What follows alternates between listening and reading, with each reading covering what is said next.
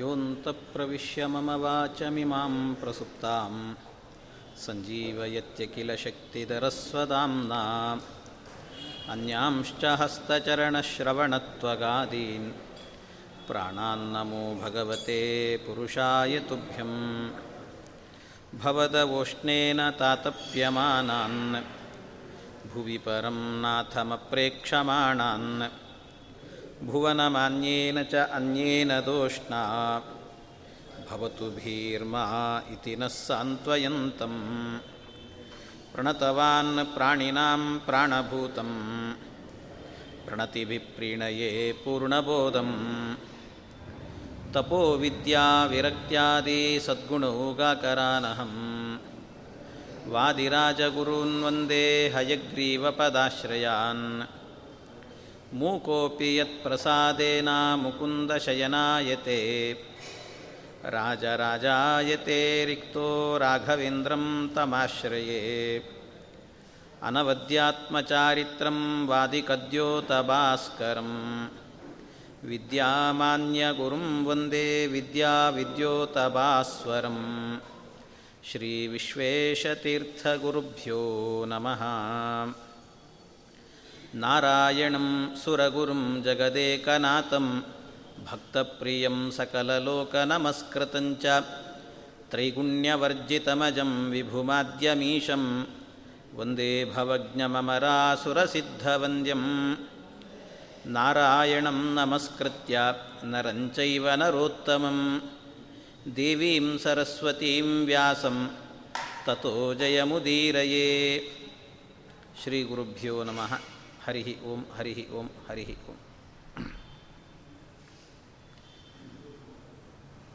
ಪರ್ವ ಸಂಗ್ರಹ ಪರ್ವದಲ್ಲಿ ಮಹಾಭಾರತದ ಮಹತ್ವವನ್ನು ಹೇಳ್ತಾ ಬೇರೆ ಬೇರೆ ಪರ್ವಗಳಲ್ಲಿ ಬಂದಂಥ ವಿಚಾರಗಳನ್ನು ಸ್ವಲ್ಪ ಸ್ವಲ್ಪ ಹೇಳ್ತಾ ಇದ್ದಾರೆ.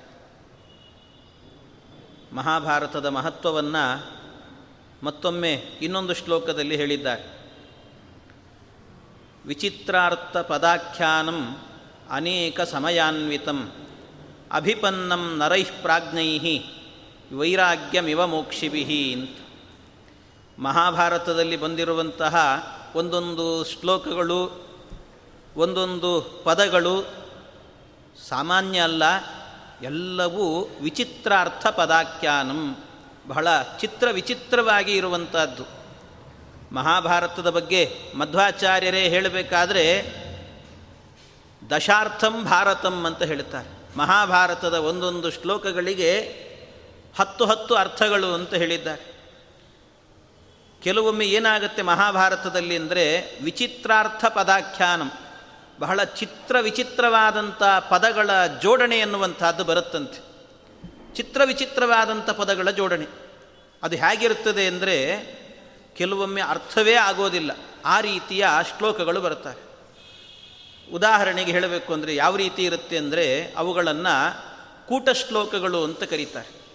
ಕೂಟ ಶ್ಲೋಕ ಅಂದರೆ ಈ ಒಗಟು ಅಂತ ಹೇಳ್ತಾರೆ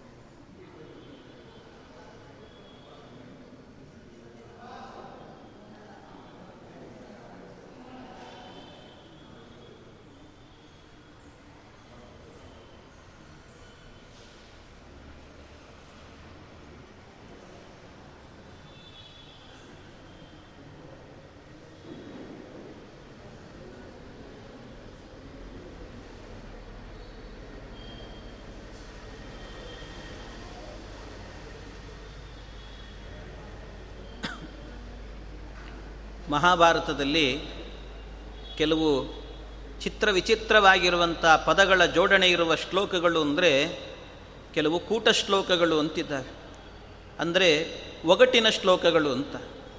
ಅದು ಭಾಷೆ ಕೆಲವೊಮ್ಮೆ ನೋಡಿದರೆ ಅರ್ಥವೇ ಆಗೋದಿಲ್ಲ. ಅರ್ಥವೇ ಆಗದೇ ಇರುವಂಥ ಕೆಲವು ಶ್ಲೋಕಗಳು ಬಂದಿದ್ದಾವೆ. ಉದಾಹರಣೆಗೆ ಒಂದು ಹೇಳ್ತೇನೆ, ಒಂದೆರಡು. ಯಾವುದು ಅಂದರೆ ಒಂದು ಬೇರೆ ಒಂದು ಶ್ಲೋಕ, ಸುಮ್ಮನೆ. ಅದ್ರ ಬಂದಿರೋ ವಿಷಯ ಏನು ಅಂದರೆ ಕೇಶವಂ ಪತಿತಂ ದೃಷ್ಟ ಪಾಂಡವಾ ಹರ್ಷ ನಿರ್ಭರಾ ರುದಂತಿ ಕೌರವಾ ಸರ್ವೇ ಹಾ ಕೇಶವ ಕೇಶವ. ಇದೊಂದು ವಿಶಿಷ್ಟವಾದ ಶ್ಲೋಕ. ಏನಾಯಿತಂತೆ, ಸಹಜವಾಗಿ ನೋಡಿದರೆ ಅರ್ಥ ಆಗುವಂಥ ಶ್ಲೋಕ ಇದು. ಕೇಶವಂ ಪತಿತಂ ದೃಷ್ಟ ಕೇಶವಂ ಅಂದರೆ ಕೃಷ್ಣ ಅಂತರ್ಥ. ಕೃಷ್ಣನು ಪತಿತಂ, ಅವನು ಕೆಳಗೆ ಬಿದ್ದಂತೆ ಒಂದು ಸರ್ತಿ ಯಾವಾಗ ಅವನು ಕೆಳಗೆ ಬಿದ್ದು ಕೂಡಲೇನೆ ಅದನ್ನು ನೋಡಿದರು ದೃಷ್ಟ ಅದನ್ನು ನೋಡಿ ಪಾಂಡವಾಹ ಹರ್ಷ ನಿರ್ಭರಾಹ.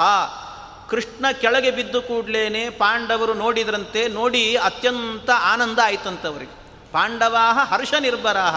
ಅತ್ಯಂತ ಆನಂದ ಆಯಿತು. ಕುಣಿದು ಬಿಟ್ರು ಅಂತ ಹೇಳ್ತಾರೆ. ನರ್ತನೆ ಮಾಡುವಷ್ಟು ಆನಂದ. ಆನಂದದಿಂದ ನರ್ತನೆ ಮಾಡಿದ್ರಂತೆ. ಆದರೆ ರುದಂತಿ ಕೌರವ ಸರ್ವೆ. ಕೌರವರೆಲ್ಲರೂ ಕೂಡ ಕಣ್ಣೀರು ಹಾಕಿದ್ರಂತೆ. ಕೌರವರೆಲ್ಲ ಕಣ್ಣೀರು ಹಾಕಿದರು. ಹಾ ಹಾ, ಕೇಶವ ಕೇಶವ, ಅಯ್ಯೋ, ಕೇಶವ, ನೀನು ಕೆಳಗೆ ಬಿದ್ದೆಲ್ಲೋ? ನಿನ್ನ ಕಾಲಿಗೆ ಎಷ್ಟು ಪೆಟ್ಟಾಯಿತು ಅಂತ ಆ ಕೃಷ್ಣನ ಬಗ್ಗೆ ಹೇಳ್ತಾ ಹೇಳುವ ಮಾತು. ಕೇಶವಂ ಪತಿತಂ ದೃಷ್ಟ ಪಾಂಡವಾಹ ಹರ್ಷ ನಿರ್ಭರಾಹ ಅಂತ. ಈ ರೀತಿಯ ಶ್ಲೋಕಗಳಿದ್ದಾವೆ. ಆದರೆ ನಿಜವಾಗಲೂ ಕೂಡ ಕೃಷ್ಣ ಕೆಳಗೆ ಬಿದ್ದಾಗ ಪಾಂಡವರೆಲ್ಲಾದರೂ ಕೂಡ ನಗಲಿಕ್ಕೆ ಸಾಧ್ಯವೇ? ಮಹಾಸಜ್ಜನರು ಮಹಾ ಆಸ್ತಿಕರು ಅಂತಹ ಪಾಂಡವರಾಗಬೇಕಾದರೆ ಕೃಷ್ಣ ಕೆಳಗೆ ಬಿದ್ದ ಅಂತ ಎಲ್ಲಾದರೂ ನಗುತ್ತಾರ? ಸಾಧ್ಯವೇ ಇಲ್ಲ. ಮತ್ತು ಈ ಶ್ಲೋಕಕ್ಕೆ ಅರ್ಥ ಏನು? ಇದನ್ನೇ ಹೇಳೋದು. ಗೂಢಾಭಿಪ್ರಾಯದಿಂದ ಹೇಳಿರುವಂಥ ಕೆಲವು ಶ್ಲೋಕಗಳಂತಿವೆ ಕೆಲವು ಶ್ಲೋಕಗಳು ಹಾಗೆ ಮಾಡಿದ್ದಾರೆ. ಯಾಕೆ ಹಾಗೆ ಮಾಡಿದ್ದಾರೆ ಅಂದರೆ ಇದನ್ನೇ ವಿಚಿತ್ರಾರ್ಥ ಪದಾಖ್ಯಾನಂ ಅಂತ ಹೇಳ್ತಾರೆ. ವಿಚಿತ್ರವಾಗಿ ವೇದವ್ಯಾಸ ದೇವರು ಇದನ್ನು ಮಡ ಬರೆದ್ರಂತೆ. ಈ ರೀತಿ ಬರೀಲಿಕ್ಕೆ ಕಾರಣ ಏನು ಅಂದರೆ ಇದನ್ನು ವೇದವ್ಯಾಸ ದೇವರು ಹೇಳ್ತಾ ಇದ್ದರು ಆಗ ಗಣಪತಿ ದೇವರು ಬರಿತಾ ಇದ್ರು. ಬರೆಯುವಾಗ ಗಣಪತಿ ದೇವರು ಹೇಳಿದ್ರಂತೆ ಒಂದು. ವೇದವ್ಯಾಸ ದೇವರಿಗೆ ಹೇಳಿದ್ರಂತೆ. ವೇದವ್ಯಾಸ ದೇವರೇ, ನೀವು ಕತೆ ಹೇಳುವಾಗ ಮಧ್ಯದಲ್ಲಿ ನಿಲ್ಲಿಸೋದು ಆಮೇಲೆ ಒಂದು ನಿಮಿಷ ನಿಲ್ಲು, ಹೇಳ್ತೀನಿ ನಿಲ್ಲು ಅಂತ ಹೇಳೋದು, ಆಮೇಲೆ ಅರ್ಧ ಗಂಟೆ ಬಿಟ್ಟು ಹೇಳೋದು, ಈ ಥರ ಎಲ್ಲ ಆಗಬಾರ್ದು ಅಂದ್ರಂತೆ. ಹೀಗೆಲ್ಲ ಹೇಳಬಾರ್ದು. ನೀವು ಒಂದು ಸರ್ತಿ ಶುರು ಮಾಡಿದರೆ ನಾನು ನಿರಂತರವಾಗಿ ಬರಿತಾ ಇರ್ತೀನಂತೆ. ನಿರಂತರ ಬರೆಯೋ ತನಕಲ್ಲೂ ಕೂಡ ಹಾಗೆ ಹೇಳ್ತಾನೇ ಇರಬೇಕು ನೀವು. ಮಧ್ಯದಲ್ಲಿ ನಿಲ್ಲಿಸಬಾರ್ದು ಅಂತ. ಎಲ್ಲೋ ಏನೋ ವಿಷಯವನ್ನು ಯೋಚನೆ ಮಾಡಬೇಕಾಗಿರುತ್ತದೆ. ಅಲ್ಲ, ಇದನ್ನು ಹೀಗೆ ಹೇಳಬೇಕಾ, ಹಾಗೆ ಹೇಳಬೇಕಾ ಅಂತ ಅಂತೂ ಎಲ್ಲೂ ಕೂಡ ನಿಲ್ಲಿಸದೆ ಹೇಳಬೇಕು. ನಾನು ಬೇಗ ಬೇಗ ಬೇಗ ಬೇಗ ಬರಿತೀನಿ ಅಂತ ಹೇಳಿದ್ರಂತೆ. ಅದಕ್ಕೆ ವೇದವ್ಯಾಸ ದೇವರಿಗೆ ಇದೆಲ್ಲ ಬೇಕಾಗಿಲ್ಲ. ಆದರೂ ವೇದವ್ಯಾಸ ದೇವರು ಏನು ಮಾಡಿದ್ರಂತೆ? ಆಯಿತು ಗಣಪತಿ ಹಾಗೆ ಮಾಡ್ತೇನೆ ಅಂತ ಹೇಳಿದ್ರಂತೆ. ಹೇಳಿ ಈ ಕೂಟ ಶ್ಲೋಕಗಳನ್ನು ಅಲ್ಲಲ್ಲಲ್ಲಲ್ಲಿ ರಚನೆ ಮಾಡಿದ್ರಂತೆ. ಕೆಲವು ಕೂಟ ಶ್ಲೋಕ ಹೇಳಿಬಿಟ್ರಂತೆ. ಆ ಕೂಟ ಶ್ಲೋಕ ಹೇಳಿದಾಗ ಗಣಪತಿ ದೇವರೇನೆ ಒಂದು ಸರ್ತಿ ತಲೆ ಕೆರ್ಕೊಳ್ತಿದ್ರಂತೆ. ಅಲ್ಲಿ ಇದರ ಅರ್ಥ ಏನು?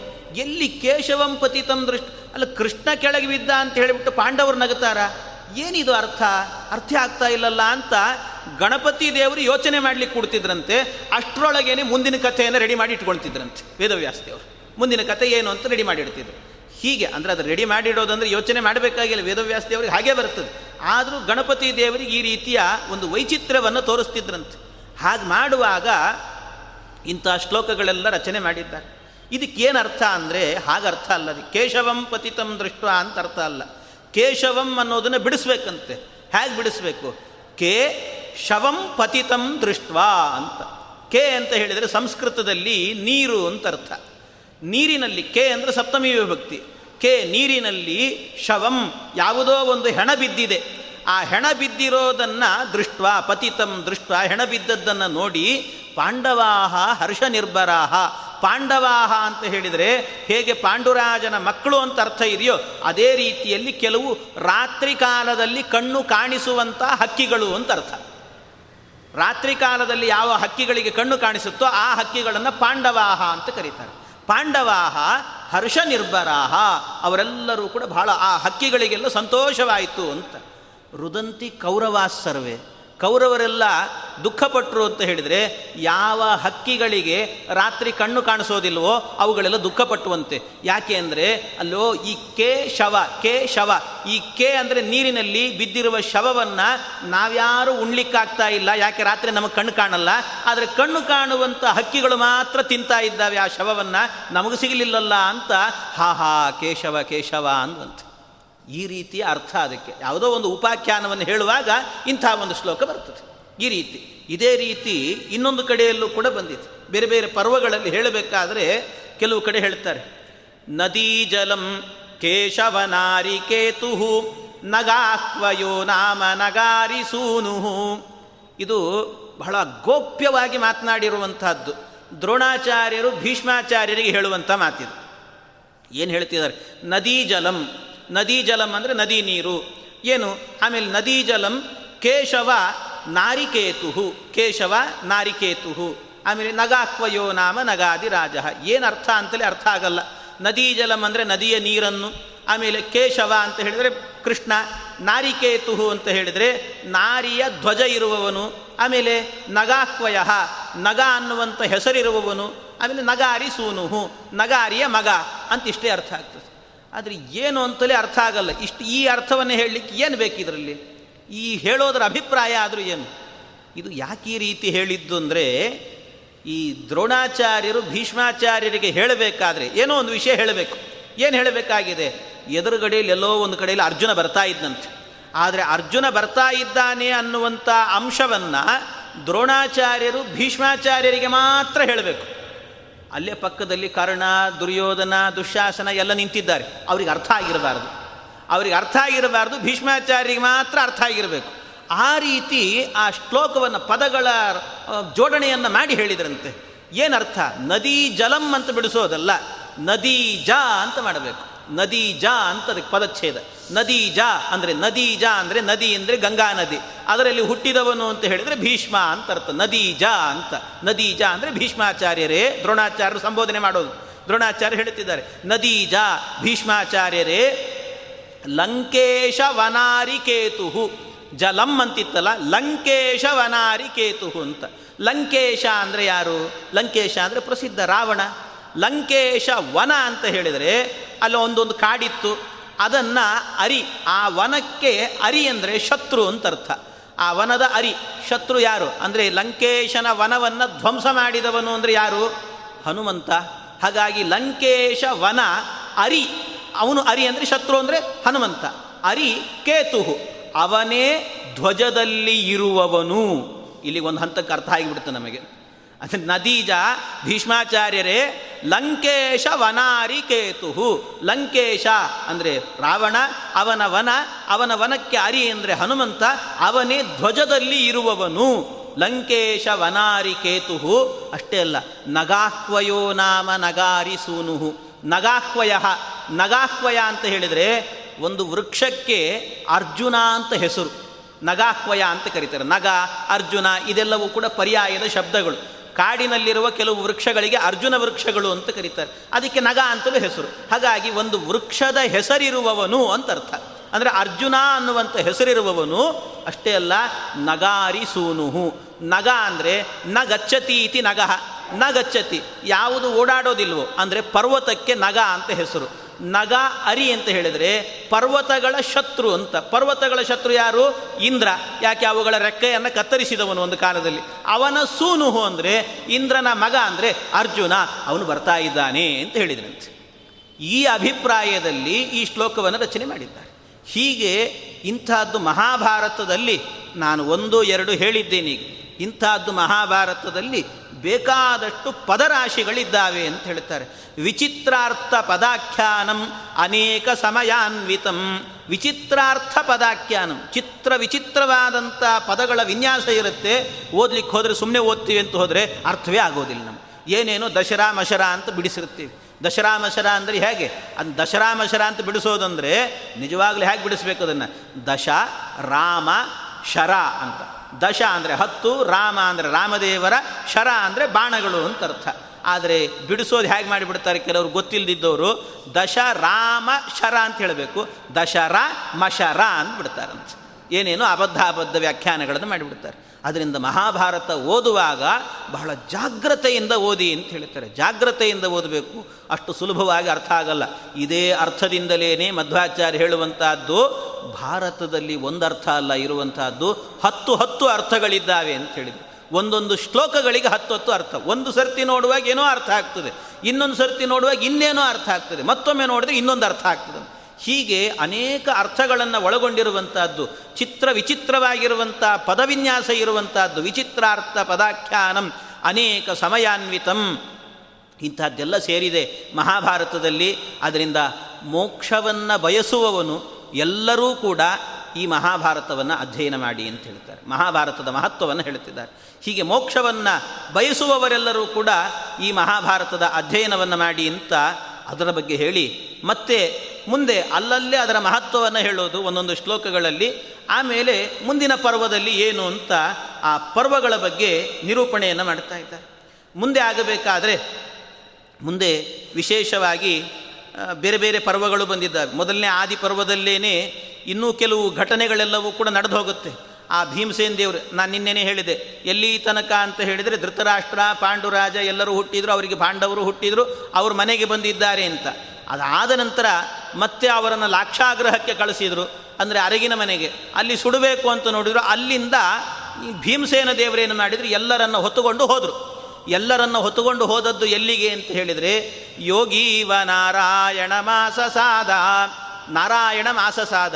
ವೇದವ್ಯಾಸ ದೇವರು ಇರುವ ಬಳಿಗೆ ಹೋದ್ರಂತೆ. ವೇದವ್ಯಾಸ ದೇವರು ಇರುವಲ್ಲಿ ಅಲ್ಲಿಗೆ ಹೋದರು. ವೇದವ್ಯಾಸ ದೇವರ ಪಾದಕ್ಕೆ ಮುಟ್ಟಿ ನಮಸ್ಕಾರ ಮಾಡಿದರು. ನಮಸ್ಕಾರ ಮಾಡಿ ಅವರು ಕೂಡ ಕೃಷ್ಣಾಚಾರ್ಯರೇನೆ. ಕೃಷ್ಣ ಅಂತಲೇ ಹೆಸರು ಅವರಿಗೆ. ಹಾಗಾಗಿ ಕೃಷ್ಣ ಅನ್ನುವಂಥ ಹೆಸರಿದೆ. ಆದ್ದರಿಂದ ಕೃಷ್ಣ ನಿನಗೆ ಅರ್ಪಣೆ ಮಾಡ್ತಾ ಇದ್ದೇನೆ ಅಂತ ಕೃಷ್ಣಾರ್ಪಣ ಮಸ್ತು ಅಂದ್ರಂತೆ ಭೀಮಸೇನ ದೇವರು. ವೇದವ್ಯಾಸ ದೇವರು ಕೇಳ್ತಾರೆ, ಏನೋ ಭೀಮ, ಏನು ಮಾಡಿದೆ? ಅಂತ ಕೇಳಿದ್ರಂತೆ. ಏನು ಮಾಡಿದೆಯೋ ನೀನು? ಅಂತ. ಇಲ್ಲ, ಎಲ್ಲ ಕೃಷ್ಣಾರ್ಪಣ ಅಂದೆ. ಏನೇನು ಮಾಡಿದ್ದೀಯೋ? ಅಂತಂದರೆ, ಇಷ್ಟೆಲ್ಲ ಮಾಡ್ಕೊಂಡು ಬಂದಿದ್ದೀನಿ ಈಗ.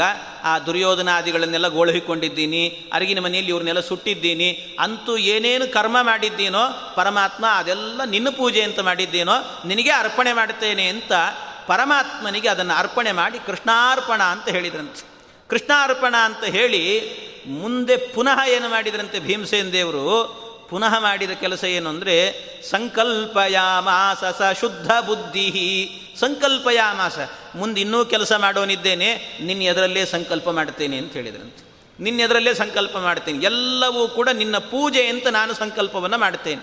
ನಿನ್ನ ಪೂಜಾತ್ಮಕವಾಗಿ ಎಲ್ಲವನ್ನು ಕೂಡ ಮಾಡ್ತೇನೆ ಅಂತ ಹೇಳಿ ಈ ರೀತಿ ಸಂಕಲ್ಪವನ್ನು ಮಾಡಿದರು. ಅಲ್ಲಿಂದ ಮುಂದೆ ಹಿಡಿಂಬವನ ಅಂತ, ಆ ಹಿಡಿಂಬವನಕ್ಕೆ ಹೋಗ್ತಾರೆ. ಆ ಹಿಡಿಂಬವನದಲ್ಲಿ ಹಿಡಿಂಬ ಎನ್ನುವಂಥ ರಾಕ್ಷಸ ಆ ರಾಕ್ಷಸನಿಗೆ ಮನುಷ್ಯರು ಬಂದರೆ ಸಾಕು, ಅವ್ರ ವಾಸನೆಯಿಂದಲೇ ಗೊತ್ತಾಗ್ತಿತ್ತಂತೆ. ಅವ್ರನ್ನೆಲ್ಲ ಕೊಲ್ಲಬೇಕು ತಿನ್ನಬೇಕು ಅಂತಿದ್ದ. ಅವನಿಗೊಬ್ಬ ತಂಗಿ, ಹಿಡಿಂಬಿ ಅಂತ. ಆ ಹಿಡಿಂಬಿಯನ್ನು ಹೇಳಿ ಕಳಿಸಿದ್ನಂತೆ. ಯಾರೋ ಮನುಷ್ಯರು ಬಂದಿದ್ದಾರೆ, ಎಲ್ಲಿದ್ದಾರೆ ನೋಡ್ಕೊಂಡು ಬಾ, ಅವ್ರನ್ನೆಲ್ಲ ತಿನ್ನಬೇಕು ಅಂತ ಹೇಳಿದಾಗ ಅವ್ರನ್ನ ಎಳ್ಕೊಂಡು ಬಾ ಅಂತ ಹೇಳಿದರೆ, ಆಗ ಆ ಹಿಡಿಂಬಿ ಬಂದ್ಲು. ಬಂದವಳು ನೋಡಿದ್ಲಂತೆ, ಭೀಮಸೇನ ದೇವರನ್ನು ನೋಡಿದ್ಲು. ಭೀಮಸೇನ ದೇವರನ್ನು ನೋಡಿ, ಭೀಮಸೇನ ದೇವರಿಗೆ ಮನಸೋತಳು ಅಂತ. ಅವಳು ಮನಸೋತ್ಲು, ಮನಸೋತು, ಭೀಮ ನಿನ್ನನ್ನೇ ವಿವಾಹ ಮಾಡಿಕೊಳ್ಳುತ್ತೇನೆ ಅಂತ ಹೇಳಿದ್ಲು. ವಿವಾಹ ಮಾಡಿಕೊಳ್ತೇನೆ ಅಂತ ಹೇಳುವಾಗ ಅವಳು ರಾಕ್ಷಸಿ ಹೇಗೆ ವಿವಾಹ ಮಾಡಿಕೊಂಡ್ಲು ಅಂದರೆ ಅದಕ್ಕೆ ನಿರ್ಣಯ ಗ್ರಂಥದಲ್ಲಿ ಮಧ್ವಾಚಾರ್ಯರು ಅದಕ್ಕೆಲ್ಲ ನಿರ್ಣಯಗಳನ್ನು ಕೊಟ್ಟಿದ್ದಾರೆ. ಅವಳು ಯಾರು ಅಂತ ಹೇಳಿದರೆ ಬೇರೆ ಯಾರಲ್ಲ, ಅವಳು ಅಪ್ಸರ ಸ್ತ್ರೀ ಒಬ್ಬಳು ಅವಳ ಹೆಸರು ಶ್ರೀ ಅಂತ.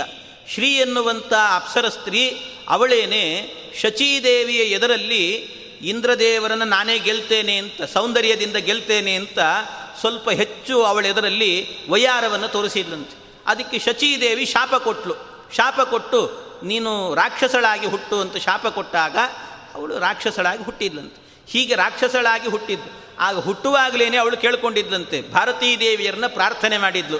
ಭಾರತೀ ದೇವರಿಗೆ ಕೇಳಿ, ನಾನು ಹುಟ್ಟೇನೆ ನನಗೆ ವಿಮೋಚನೆ ಆಗಬೇಕು ಅಂದರೆ ರಾಕ್ಷಸ ಜನ್ಮದಿಂದ ವಾಯುದೇವರ ಅಂಗಸಂಗ ಆಗಬೇಕು ಅಂತಲೂ ಕೂಡ ಇದೆ. ಆದ್ದರಿಂದ ಭಾರತೀ ದೇವಿಯರೇ, ನೀವು ನನ್ನ ಒಳಗಿಲ್ಲದಿದ್ದರೆ ವಾಯುದೇವರು ನಮ್ಮ ಅಂಗಸಂಗವನ್ನು ಮಾಡೋದಿಲ್ಲ. ಅದಕ್ಕೋಸ್ಕರ ನನ್ನ ಒಳಗೆ ನೀವು ಬರಬೇಕು ಅಂತ ಭಾರತೀ ದೇವಿಯರ ಪ್ರಾರ್ಥನೆ ಮಾಡಿದ್ಲಂತೆ ಹಾಗೆ ಪ್ರಾರ್ಥನೆ ಮಾಡಿದ್ರಿಂದ ಹಿಡಿಂಬೆಗೆ ಒಳಗಡೆ ವಾಯು, ವಾಯುದೇವರ ಹೆಂಡತಿ ಭಾರತೀ ದೇವಿಯರ ಆವೇಶವೂ ಕೂಡ ಇತ್ತು.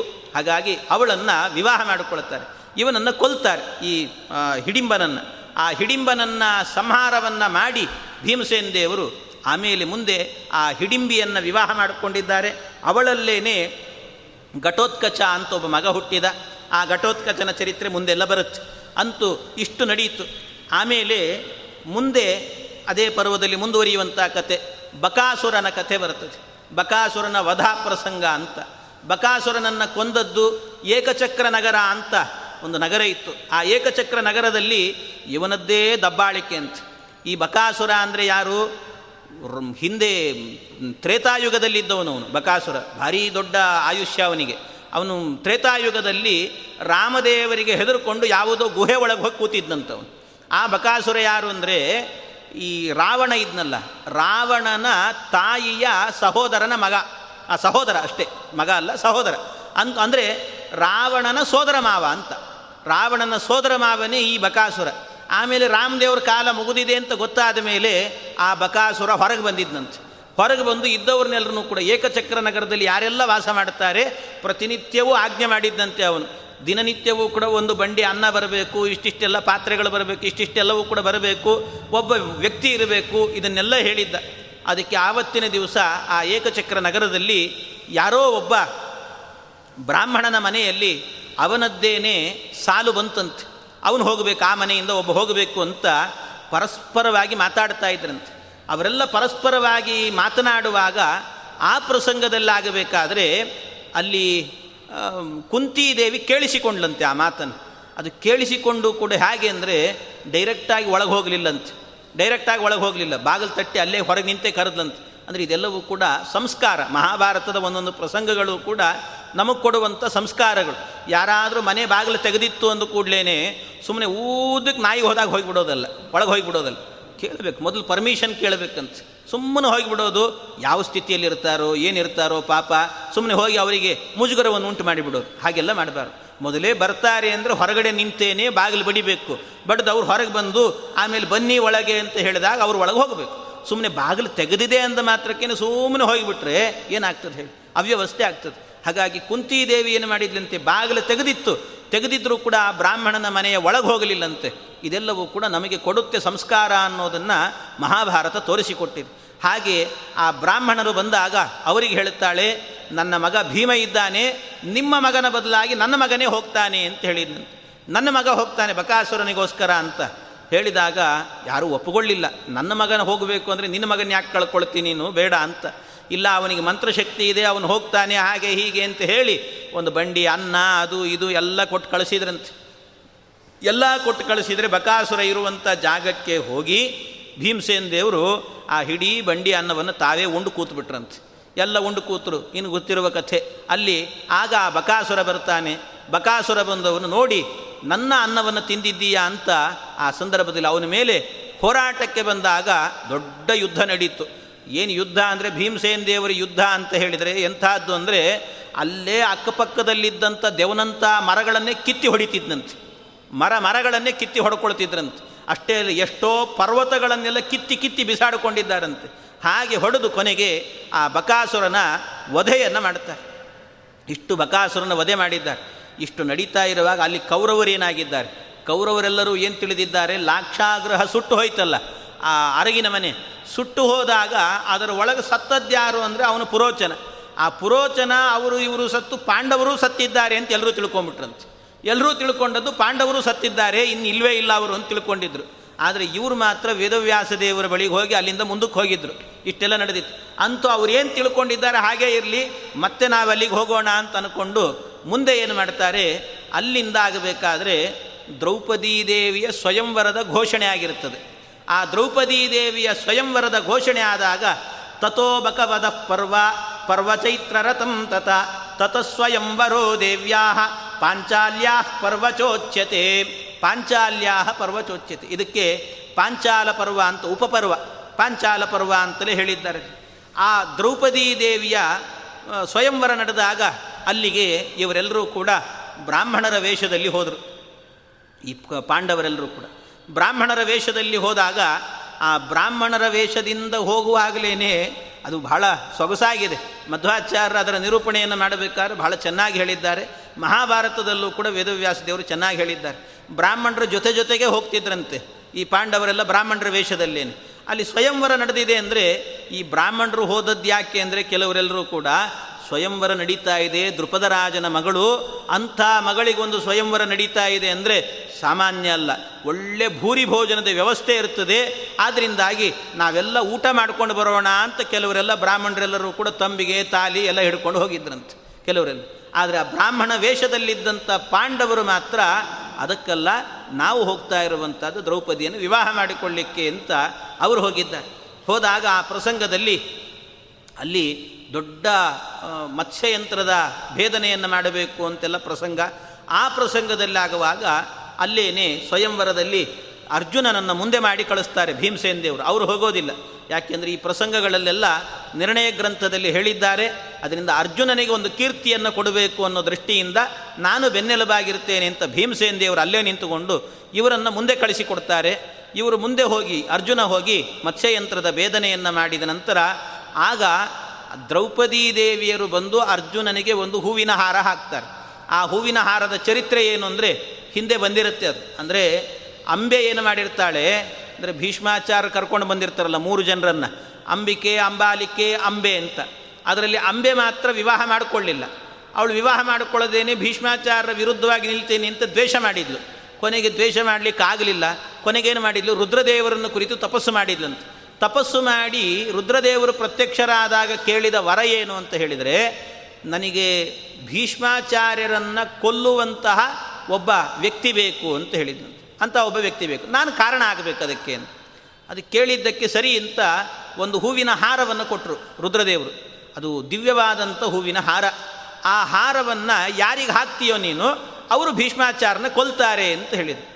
ಅದಕ್ಕೆ ಊರು ಊರೆಲ್ಲ ತಿರುಗಿದ್ಲಂತೆ ಅವಳು. ಎಲ್ಲ ಊರು ತಿರುಗಿದ್ಲು. ಯಾವ ಊರಿಗೆ ಹೋದರೂ ಕೂಡ ಭೀಷ್ಮಾಚಾರನ ಕೊಲ್ಲೋ ಸಾಮರ್ಥ್ಯ ಬರುತ್ತದೆ. ಈ ಹಾರ ಹಾಕ್ಕೊಳ್ರಿ ಅಂದರೆ ಯಾರೂ ಹಾಕಿಸ್ಕೊಳ್ಳಿಲ್ಲ. ಯಾರೂ ಹಾಕಿಸ್ಕೊಳ್ಳಿ ಕೊನೆಗೇನು ಮಾಡಿದ್ಲು? ಯಾರೂ ಹಾಕಿಸ್ಕೊಳ್ತಾ ಇಲ್ಲ ಅಂತ ದೃಪದನ ಮನೆಗೆ ಬಂದಂತೆ. ದೃಪದನ ಮನೆಗೆ ಬಂದರೆ ದೃಪದನೂ ಕೂಡ ಬಾಗಿಲು ಹಾಕಿಬಿಟ್ಟ.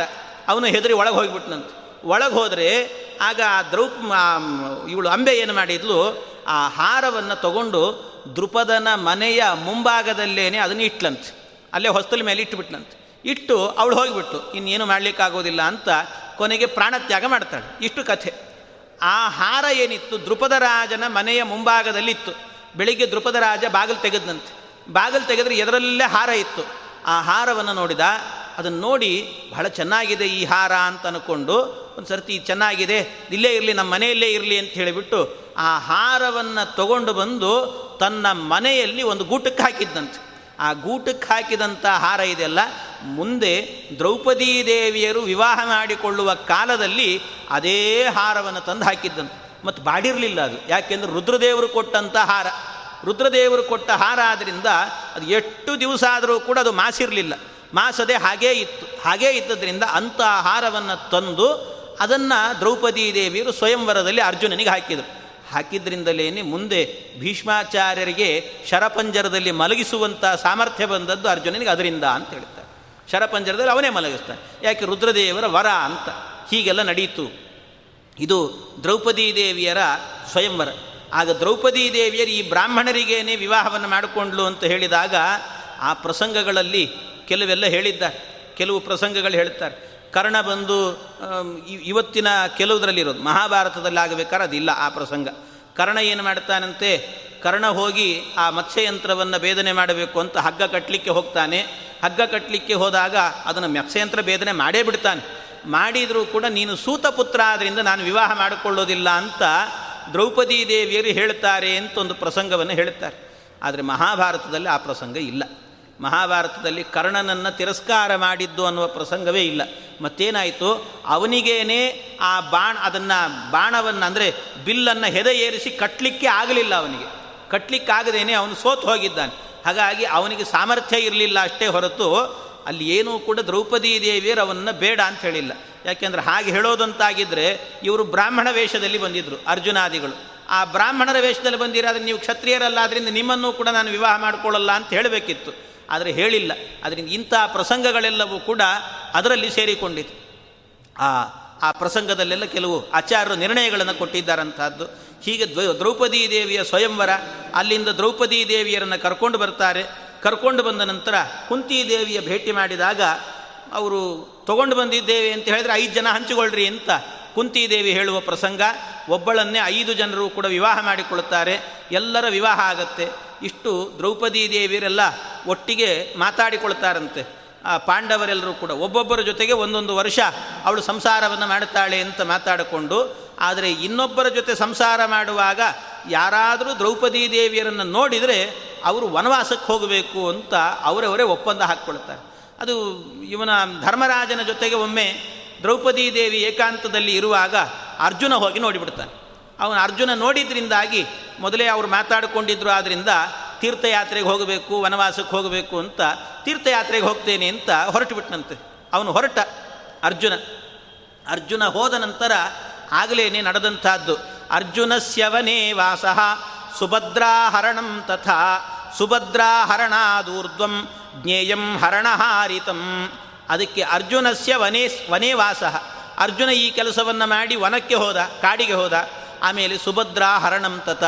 ಸುಭದ್ರೆಯನ್ನು ವಿವಾಹ ಮಾಡಿಕೊಂಡಿದ್ದಾನಂತೆ. ಹೇಗೆ? ಅವಳ ಮನವೊಲಿಸಿ ವಿವಾಹ ಮಾಡಿಕೊಂಡಿದ್ದಾನೆ. ನಿಜವಾಗಲೂ ಬಲರಾಮ ದೇವರೇನು ಮಾಡಿದ್ರು? ಸುಭದ್ರೆಯನ್ನು ದುರ್ಯೋಧನನಿಗೆ ಕೊಟ್ಟು ವಿವಾಹ ಮಾಡಬೇಕು ಅಂತ ನಿಶ್ಚಯ ಮಾಡಿದ್ರಂತೆ ಬಲರಾಮ ದೇವರು. ದುರ್ಯೋಧನ ಶಿಷ್ಯ ಅಂತ. ಅದಕ್ಕೆ ಅವನಿಗೆ ಕೊಟ್ಟು ವಿವಾಹ ಮಾಡಬೇಕು ಅಂತ.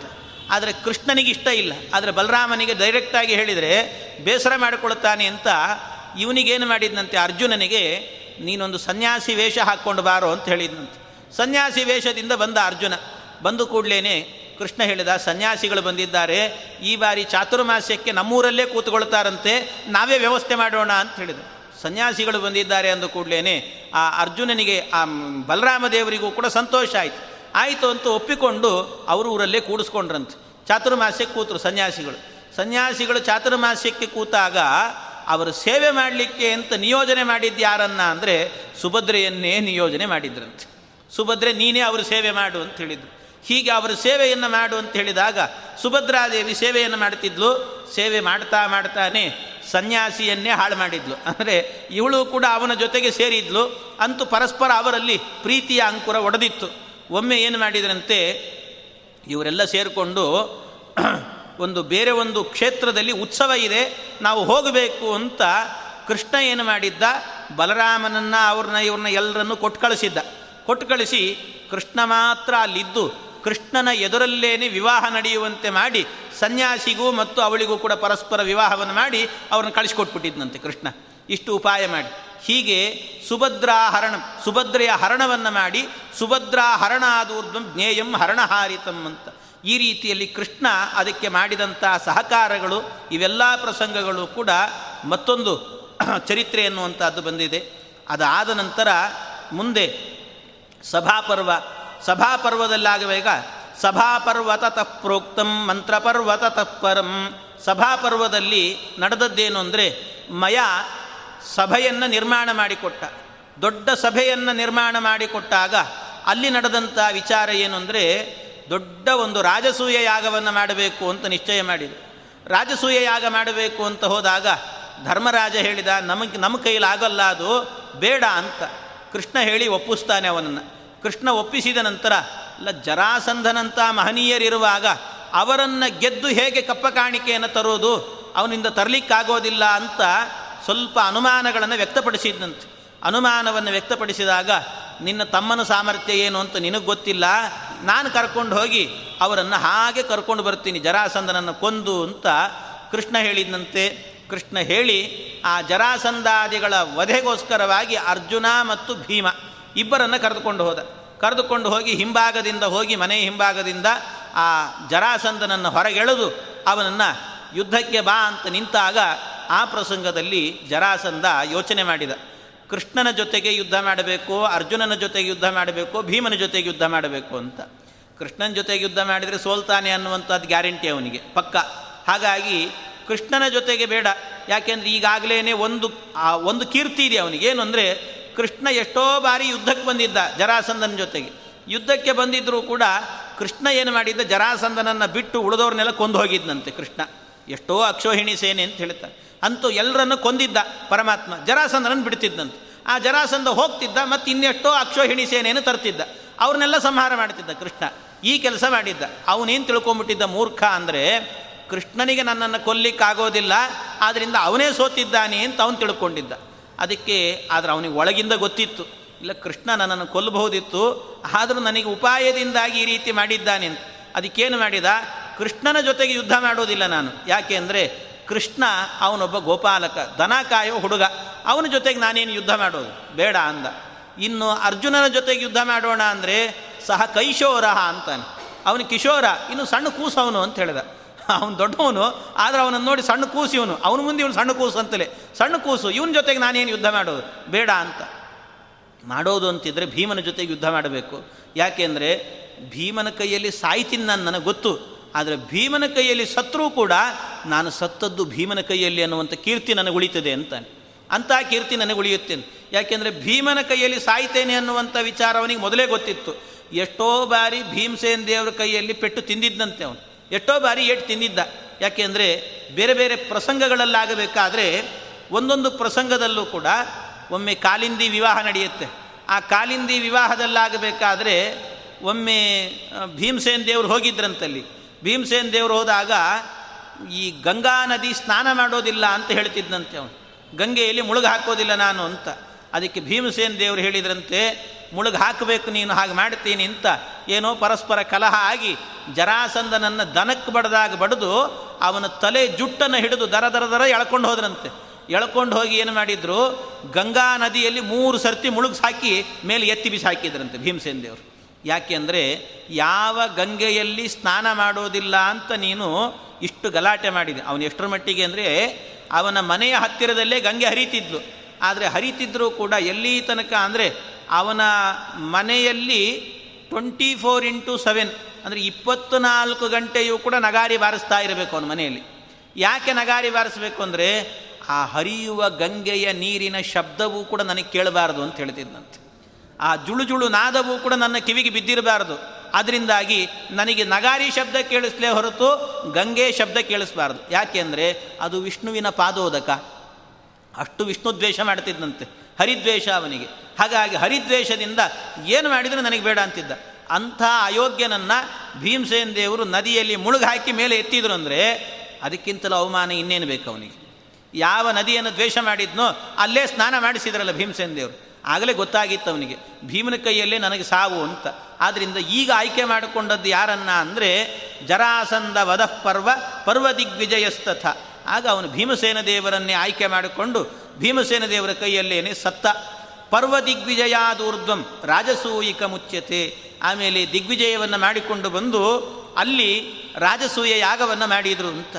ಆ ರಾಜಸೂಯ ಯಾಗವನ್ನು ಮಾಡಿದ ನಂತರ ರಾಜಸೂಯ ಯಾಗದಲ್ಲಿ ಎಲ್ಲರಿಗೂ ಕೂಡ ಒಂದೊಂದು ಕೆಲಸವನ್ನು ಕೊಟ್ಟರಂತೆ ಒಂದೊಂದು ಕೆಲಸ ಮಾಡಬೇಕು ಅಂತ. ಎಲ್ಲ ಒಂದೊಂದು ಕೆಲಸವನ್ನು ಕೊಟ್ಟಾಗ ಅದಕ್ಕೆ ಯಾವುದೋ ಒಂದು ಕೆಲಸಕ್ಕೆ ಮರ್ತೇ ಬಿಟ್ಟಿದ್ದಂತೆ ಧರ್ಮರಾಜ. ಒಂದು ಕೆಲಸಕ್ಕೆ ನೇಮಿಸೋದೇ ಮರ್ತಿದ್ದ. ಅದಕ್ಕೆ ನೇಮಿಸೋದು ಮರ್ತಿದ್ದಾನೆ ಅಂತ ಕೃಷ್ಣ ಏನು ಮಾಡಿದ್ದಂತೆ ಒಂದು ಎರಡು ಕೆಲಸ ಉಳಿದಿತ್ತಂತೆ. ಆ ಕೆಲಸ ಯಾರನ್ನು ನೇಮಿಸೋದು ಬೇಡ, ನಾನೇ ಮಾಡ್ತೇನೆ ಅಂತ ತಾನೇ ನಿಂತುಬಿಟ್ಟಿದ್ದಂತೆ ಕೆಲಸಕ್ಕೆ.